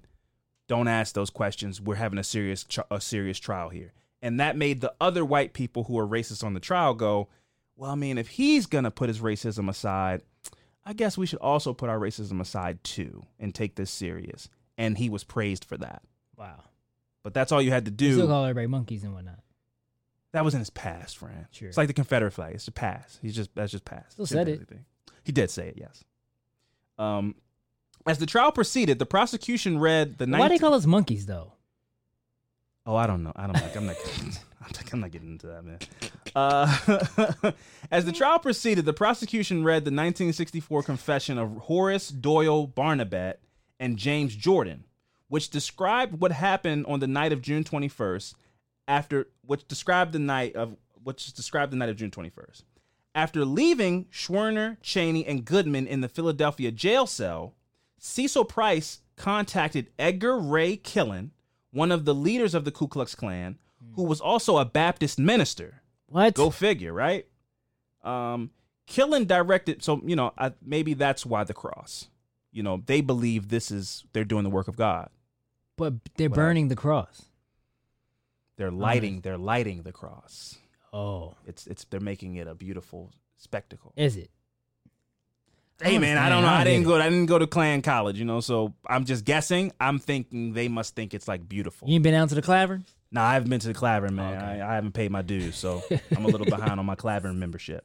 Uh, so uh, yeah, so uh, Edgar Ray Killen, who was in the Ku Klux Klan and a Baptist minister, uh, who that's who uh who uh, Price went to go see when he was like, "Nah, you guys got to wait for the justice of the peace. I'll be right back." and he went out to see this this Baptist uh, preacher and be like, "Hey, man." I got some of them, uh, some of them guys down there at the jail cell. What do you want to do, right? He's a minister. He's a minister, but he also leads a chapter of the Ku Klux Klan. Yeah, that's I don't trust. Uh, can't so trust after he went and talked to them, they figured out what the plan was. Price went back to the prison, released the civil rights workers from jail, and ordered them to head back to Meridian. What if what if they went? I'm gonna just stay here. I'm not gonna. I don't have the money. I don't know where you feel. I don't think they felt safe either way. Yeah. I wouldn't. I wouldn't stay there. Yeah, me At either. least I get in a car. I'm I just saying. chance. What if what if they went like, nah, I Well, then they all just would have came to the jail cell. Probably would have been a lot more evidence to prove that something fucked up happened. But either way, they were burying the evidence no matter what. So they were gonna get got Yeah, they regardless. was gonna wait. They, They they were gonna get got regardless, right? up, so they said. So basically, the guy show, Price shows back up to the jail, takes the money, and goes, "Get out of here! Get out of Philadelphia and go to Meridian and take Route Three. Yeah. Basically, is you know, or he knows where they're going Yeah. right? So he, he lets them out, and then he heads he headed back towards Meridian Meridian himself, and then joined the pursuit of the CORE station wagon. Mm. So the police officers now in the chase to hunt these guys down and lynch them. Crazy. Right? So uh, they caught up with the three civil rights workers on Highway 19, which I'm sure is the situation where you say, go to Meridian and it's, it's only like One two way. ways. Yeah, yeah, I was like, thinking the same thing. I thing. know we know which way they're gonna take. Yeah. We'll catch up to them. Yeah, them, right? I was thinking the same thing. Yeah. So the Klansmen forced the men into the car, into their cars, and drove all the vehicles to Rock Cut Road, a nearby side street. There, James Jordan shot Chaney, and Wayne Roberts shot Schwerner and Goodman. Mm. The killers loaded the body into the CORE station wagon and drove them to the old to the old Jolly Farm, where they used a bulldozer to bury the bodies. Now that tells me whoever's farm this was had to be in on it. I mean, to, uh, you know, to have be able to get All the equipment. equipment shit, yeah, I mean, this was like, oh hey Stacy, we're gonna we got some of the boys outside. We're gonna you know we got something to bury. Okay, guys, if you if you're thirsty, come up to the house. Very like this is typical. Yeah. The jury found seven of the defendants guilty Price, Barnette, Roberts, James Aldridge, uh, I'm sorry, James Arledge, Billy Wayne Posey, James Snowden, and Samuel Bowers, the imperial wizard of the of Mississippi's White Knights of the Ku Klux Klan. White Knights. Mm-hmm. There, that's what they are when they wear the hoods and stuff. They are White Knight. Uh, you know, it's cool. Uh, Bowers had a particular uh antipathy towards Schwerner, and he had begun planning his murder in the spring of 1964. So he already, this guy James Bowers already didn't like Schwerner and was like, I'm gonna kill him regardless. Yeah. And then, but this was the night where everything lined up. And it's like, oh, I'll kill him and two other dudes. Oh, cool. All right, this, this works out perfectly. I already don't like Mickey Schwerner. Yeah. So this this lined up perfectly for me. Uh, so in the three cases, the jury failed to reach a verdict.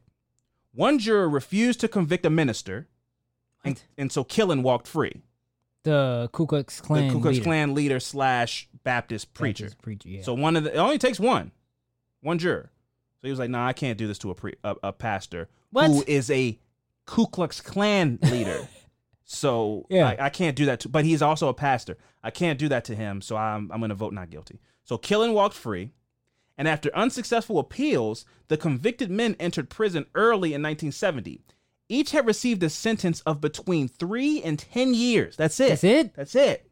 This is for three murders. Wow. But ultimately, none served more than six years behind bars. That's a slap on the wrist. and the guy who they believe was the ringleader of this whole thing walked free. Yeah, yeah, got nothing. In 1998, this is how far we are. This is how far we are from the 60s. This is how far we are from 1964.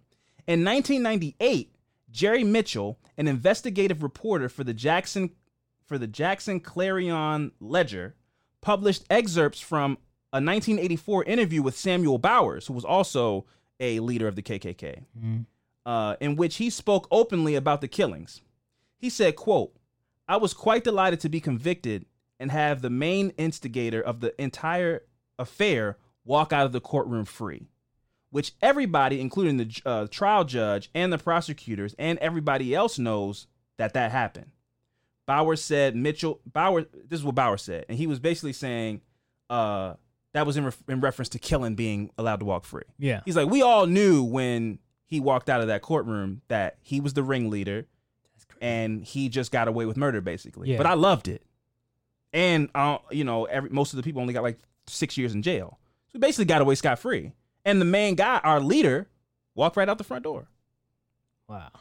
In 1999, Mississippi Attorney General Michael Moore announced that he announced that the state would reopen the case. At his re- at his request, the FBI turned over more than 40,000 pages related to the initial investigation. In January 2005, 41 years after the murders, a grand jury char- charged Edgar Ray Killen with murder. He's dead by then. No, but I'll get I'll get to Oh. it. They charged him with murder, right? Uh, although several of several of the other conspirators were still alive at the time, the grand jury did not find sufficient evidence to indict anyone else. So the other twenty the other twenty people that only got six years in prison hmm. now 2005 there's still some of them still alive Yeah. but they only have enough evidence to charge edgar ray killen the the pastor oh, slash leader. Klan leader with with murder so nobody none of those other guys got charged they just got six years and now it's 41 years later and after the six years that they served they got to live the rest of their life So did he did. He did too. He- yes he did too yes So was he was arrested? You know. I got you.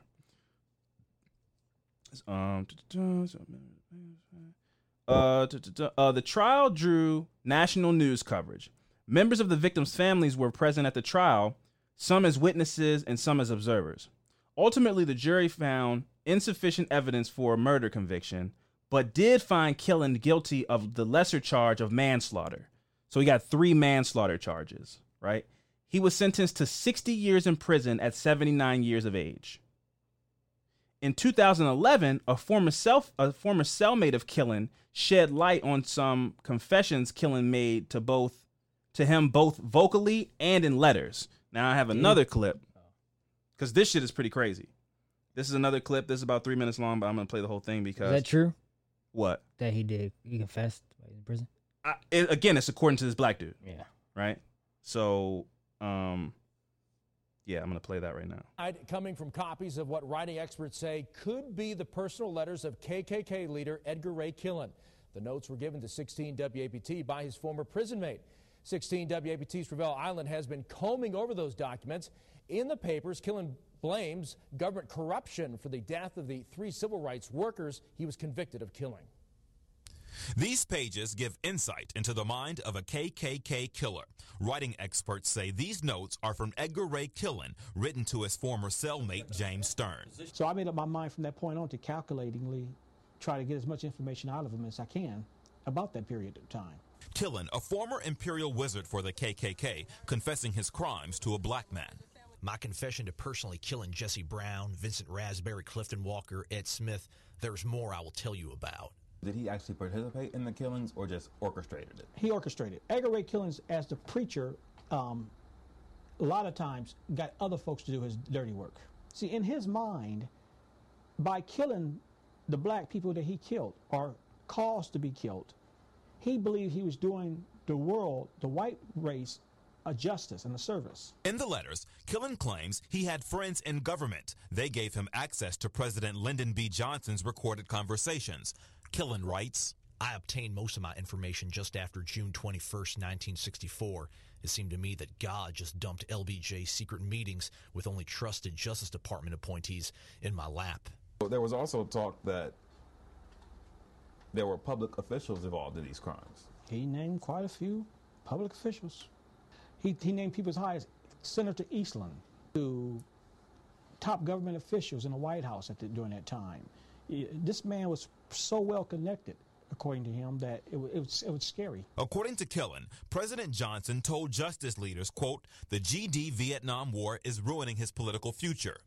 He said get in the South, Mississippi especially, as it was the most segregated and would create more publicity for public to get off war news. So New York City furnished more young people reared by communists' Jew parents. Killen claims FBI and CIA agents set up training camps in Pascagoula where Jews trained blacks to rape white women. Edgar Ray Killens is probably is to probably the, the only person that I can say that I've met that embodies evil thoughts that he justified to be right. In his letter to Stern, he writes, Most white people who heard this became alert, and every father, brother, sweetheart, or friend watched all hippie movements.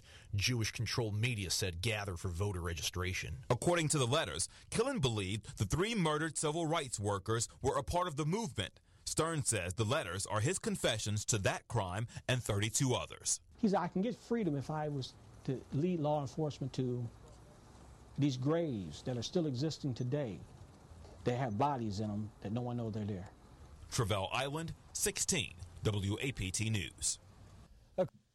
So basically, within that clip, we are hearing that he may have orchestrated a ton more murders, but also he was spreading the propaganda that there were these Jewish controlled and CIA and FBI controlled groups that were being trained to come down to Mississippi and rape white women. Yeah. And these groups were predominantly led by Jewish and black people. Yeah. So I, I just I also want to reiterate to what I was saying earlier before break before we started the whole show is that when I hear these you know black Israelite tropes of you know the evil Jewish media and all this kind of stuff, Jewish people and black people did a lot of things hand in hand to get the Civil Rights Act passed. Man, you know like we we did a lot of stuff together, and the plight of the black man and woman and the plight of the Jewish man and woman in this country are very similar. So I don't think that we should be on opposite sides of the fence. You know, Yeah. I mean? we should be coming together in a commonality together because they're gonna lump us in together. If this ever stuff ever comes back around, you're just as much of the opposition as as us. Yeah. You know, as you can tell by this story. I mean, this this violently racist man is using black people and Jewish people in the same sentence of hate. Yeah. Get rid of them, get them out of here. They rape our women and all these the Jewish controlled media and these black monsters and all this kind of it's all the same tropes being used against blacks and Jewish people. Mhm. So, you know, it- it's just it's just stupid to be on the opposite side of the line. Yeah. He had hella connects though. God damn. Uh, again, allegedly. I don't know how true what I just played is. This guy, But if he did, just- though. oh, if he did, he's talking about people in in in in in, in government groups Yeah. and all. The, yes, yes, but I don't find that hard to believe because David Duke was an, a, a wizard of the KKK, and he is a very prominent figure. Wizard. Yeah, yeah. You're, you're, you're a wizard, David. Um, he was very prominent in politics and talked about. So I don't have a hard time believing that if you have power enough to, let's say you're uh, a part of a big chapter of the KKK Mhm. and you live in Mississippi, right? And your word means a lot to the public, Mhm. then I could see a congressman or uh, a comptroller or whatever wanting to be friends with you Yeah. because that'll get you more votes. Yeah. But that's a southern thing. It's like, I mean, I'm maybe they are racist. Maybe they're in the KKK too. But a congressman might go, well, David Duke is kind of he's refined and everything, but he isn't the KKK. But white people like him down here, so I have dinner with him, take some photos with him, get his endorsement, and that helps me be in politics. But then now you owe David Duke a favor. Yeah. You know? Wonder how do you join a So- KKK? Do you like apply for it, or it's like? Oh no, I'm, no, I'm. Well, you Gotta you got to pay your dues. You ever seen Black Klansman? No, no. Watch Black Klansman, fascinating movie. You got you get you get, you get a Klan card. You got to pay your dues. You get a will come- Klan card? Yeah, you get a, a- a certified like I'm in the Klan, like I'm like a AAA card. Wow. And if you don't pay your dues, they come. Hey man, you're behind on your dues, man. Take You your got- seat and shit. Mhm, Yeah, yeah, yeah. You, you, you can't come to the meetings till you pay your dues. Wow. Oh yeah, no, it's it's the most organized bunch of fucking hickey trash ever. But they think we are cards? we we will rise again and take over the nation. Can you Google it? Google what? A Klan card? Yeah. Probably. Anyway, he died in uh at the age of at 92 in 2018. Uh Edward James Killen. He died in at 82 in the in the year 2018. Good riddance and burn in hell. Uh that was the story of the Mississippi burning murders. Mississippi burning is a very Whoa. Oh, you found some Klan cards? Yeah. Oh, yeah, no, they're up, man. No, the Klan cards are legit. You gotta pay your dues, get you a nice little registration card so you can come to the meetings and identify yourself. Yeah, yeah, no, it's legit. It's legit bullshit, but it's legit. Wow, that is crazy. Why is a black man holding it though? I'm a bit confused. That might have been the guy from the Black Klansman. He might have infiltrated the. There's a guy he infil. The Black Klansman is about a guy who infiltrated the KKK. Ron, a black guy. Ron Stallworth. Yes. hmm Yeah, yeah. You might just be looking at pictures of uh, Denzel Washington's son who played the guy. And I don't. I, you don't know the movie, so I don't know if you are. But that No. might be Denzel Washington's son that you're looking at pictures No, of. his son. I don't know his. That's who played the Black Klansman in the movie. Anyway, Oh, uh, rest in peace to everybody involved in the Mississippi. They have advertisement. I'm sorry. This is crazy. Yes. This is this is yes, they are. They recruit people often. So I want to say rest in peace to James Chaney, um, Andrew Goodman, and Mickey Schwerner, and shout out to Rita Schwerner who held it down and made sure she used the publicity and the spotlight that came from her husband being involved in this case to keep the pressure on this town and, Yeah. and, and, do her best to try to make a good thing happen. Now, unfortunately, it took 41 years for justice to be served, and it wasn't fully served because only one person was convicted, and it was for manslaughter. It wasn't even for outright murder. Mm. But Edgar Ray Killen died in his, you know, in in prison at the age of 92 about two years ago. So that was my affirmative murder. It's a 92 He lived old. in 92, and he lived a lot of those years out free on the street. That's crazy. Um, yeah, because he wasn't arrested until 2005. But you know, justice is what it is, and that's just criminal justice system works how it works. Anyway, let's uh instead of dwelling on that and you know getting bummed out, let's get into these good vibes.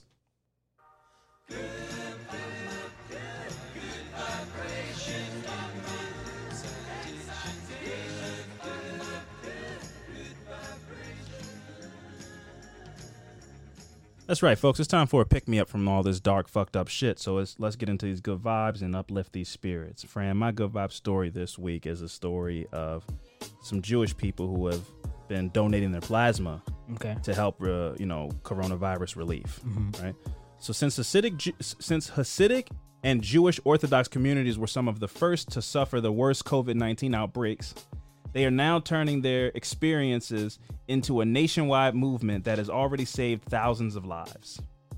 Out of all of the COVID 19 treatments that are currently being researched in the US, convalescent plasma therapy has been shown to be particularly promising, especially to, for severe cases of the virus.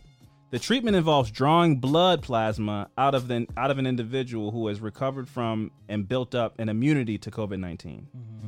Testing the blood for related antibodies, and then injecting into a, sti- into a sick patient so that the antibodies can attack the virus for its new host. When Dr. Michael Joyner first began uh, spearheading the treatments research, uh, the, the treatments research at the Mayo Clinic back in mid-April, uh, one of the biggest hurdles for its progress was obtaining blood plasma from people who had already recovered from the novel coronavirus. Joyner knew that many Jewish communities in New York City had been hard hit by the virus prior to the city's lockdown because of its large religious families because the large religious families tend to be more closely knit. So he hosted a conference call with several of the city's most prominent rabbis and asked them for help.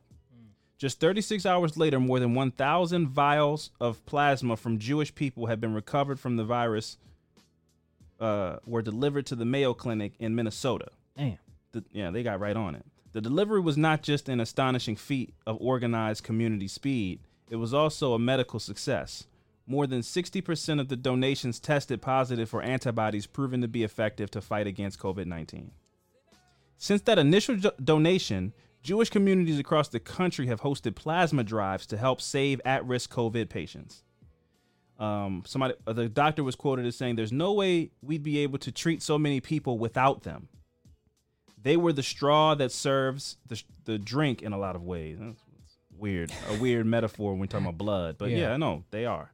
Uh, additionally, their donations have been sent to research facilities around the world to help further the treatment's development for more widespread use. To date, more than 36,000 American people have been treated with antibody rich plasma transfusions, and more than half of those blood donations have come from Jewish people. Because we were ravaged by COVID 19 so early on, we recognized that we had an opportunity to give back to the scientific community and our fellow brothers who are suffering. This was a quote from Dr. Israel Zyskind. Zyskind. That's a tough one. ZYS Kind. Zyskind. A Brooklyn pediatrician and Jewish practitioner. Uh, he also said, We don't just care about ourselves, we care about everyone, and we will do whatever we can. So shout out to the J Gang out there, you know, getting it done, Hasidic, you know, Yeah. all of that. You know, Isn't that painful? No, you're just getting a needle. Oh. It's donating blood. Oh. And then they extract the plasma from the blood. So Oh. it's just blood donation. Okay. Not just, but you know. Anyway, shout out to the Hasidics and the Orthodox J Gang out Yeah, there. Much respect, much love, unity, peace and love, all that stuff. Friend, it's on you. Yeah. Um, my good vibe this week. A boy has finally found his forever dad. Forever Mm. dad. A single man that is a single man that is the kind of person who would take in take in a stranger during the time of greatest need. So Tony Mutu Mutabazi.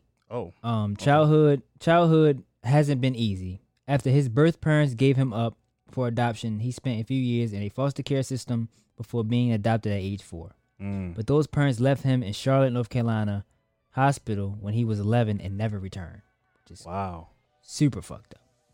So a few days later, Peter Peter Matu, Mutabazi received a call from the foster care worker Jessica Ward requesting that he take Tony for the weekend.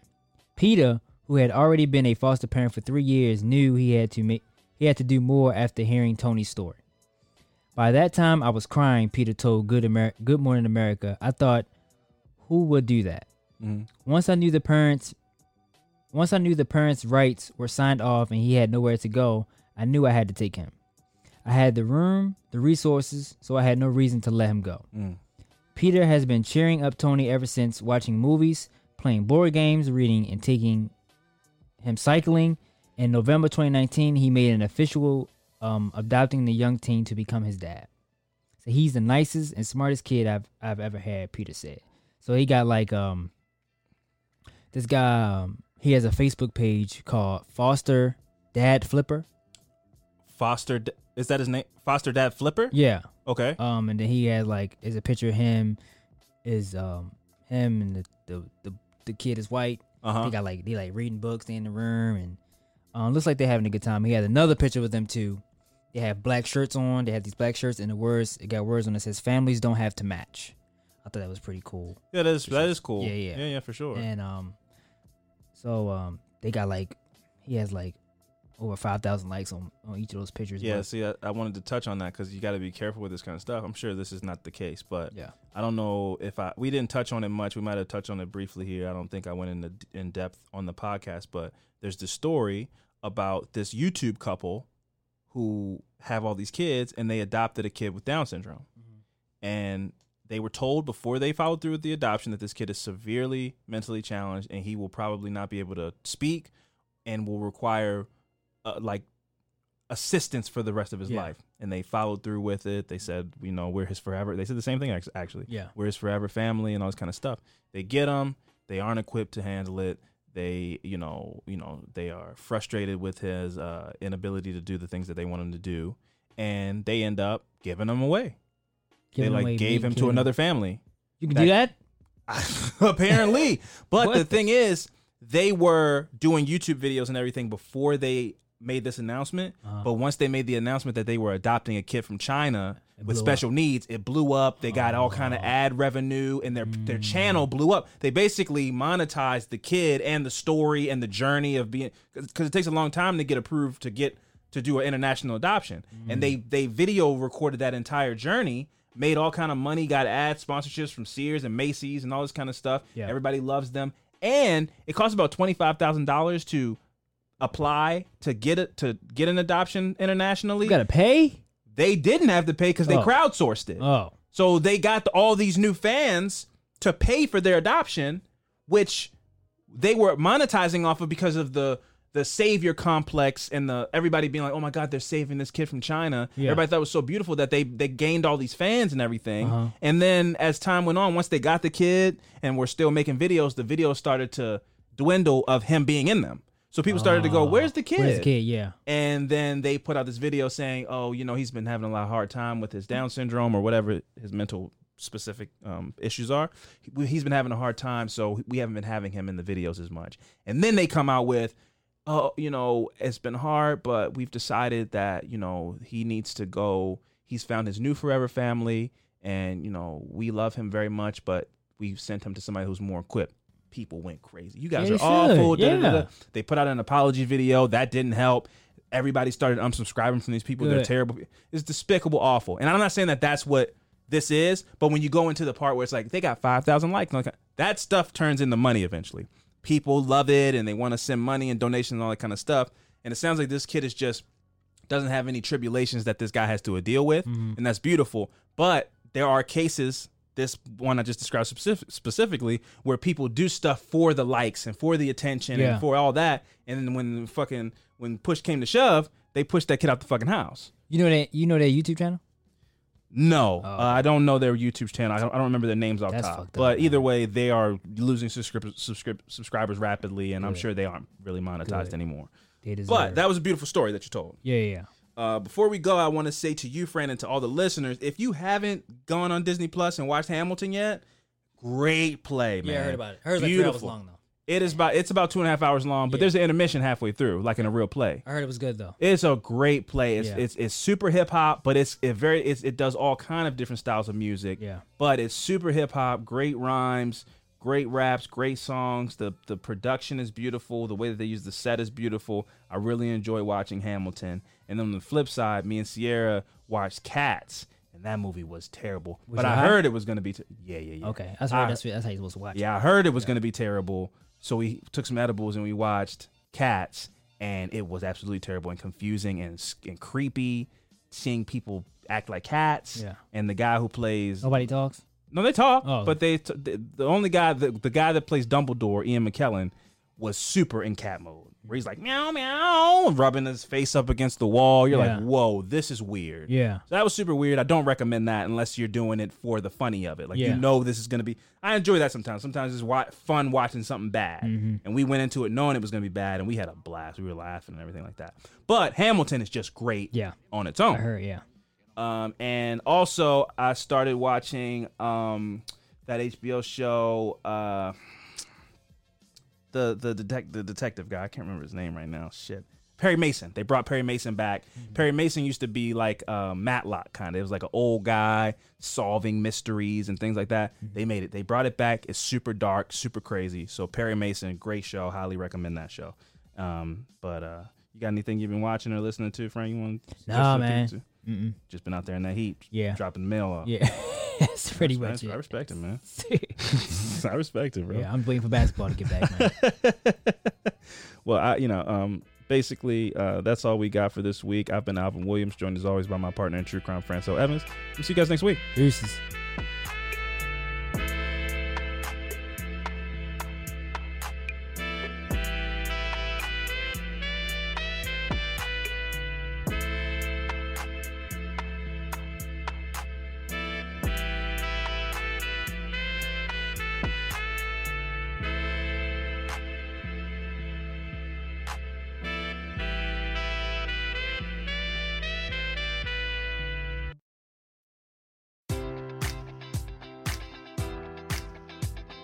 Enjoy all your favorite sports like never before at BetMGM. Sign up using code Buckeye and receive up to $1,500 back in bonus bets if you don't win your first bet. When you register with BetMGM, you'll get instant access to a variety of parlay selection features, live betting options, and the best daily promotions in the business. And with BetMGM at your fingertips, every play and every game matters more than ever. Place your money line prop, or parlay bets with the king of sportsbooks today. Sign up using code Buckeye and receive up to $1,500 back in bonus bets if you don't win your first bet. BetMGM and GameSense remind you to play responsibly. 21 plus and present in Ohio, subject to eligibility requirements. Rewards are non-withdrawable bonus bets that expire in seven days. Gambling problem? Call 1-800-GAMBLER. In partnership with MGM Northfield Park.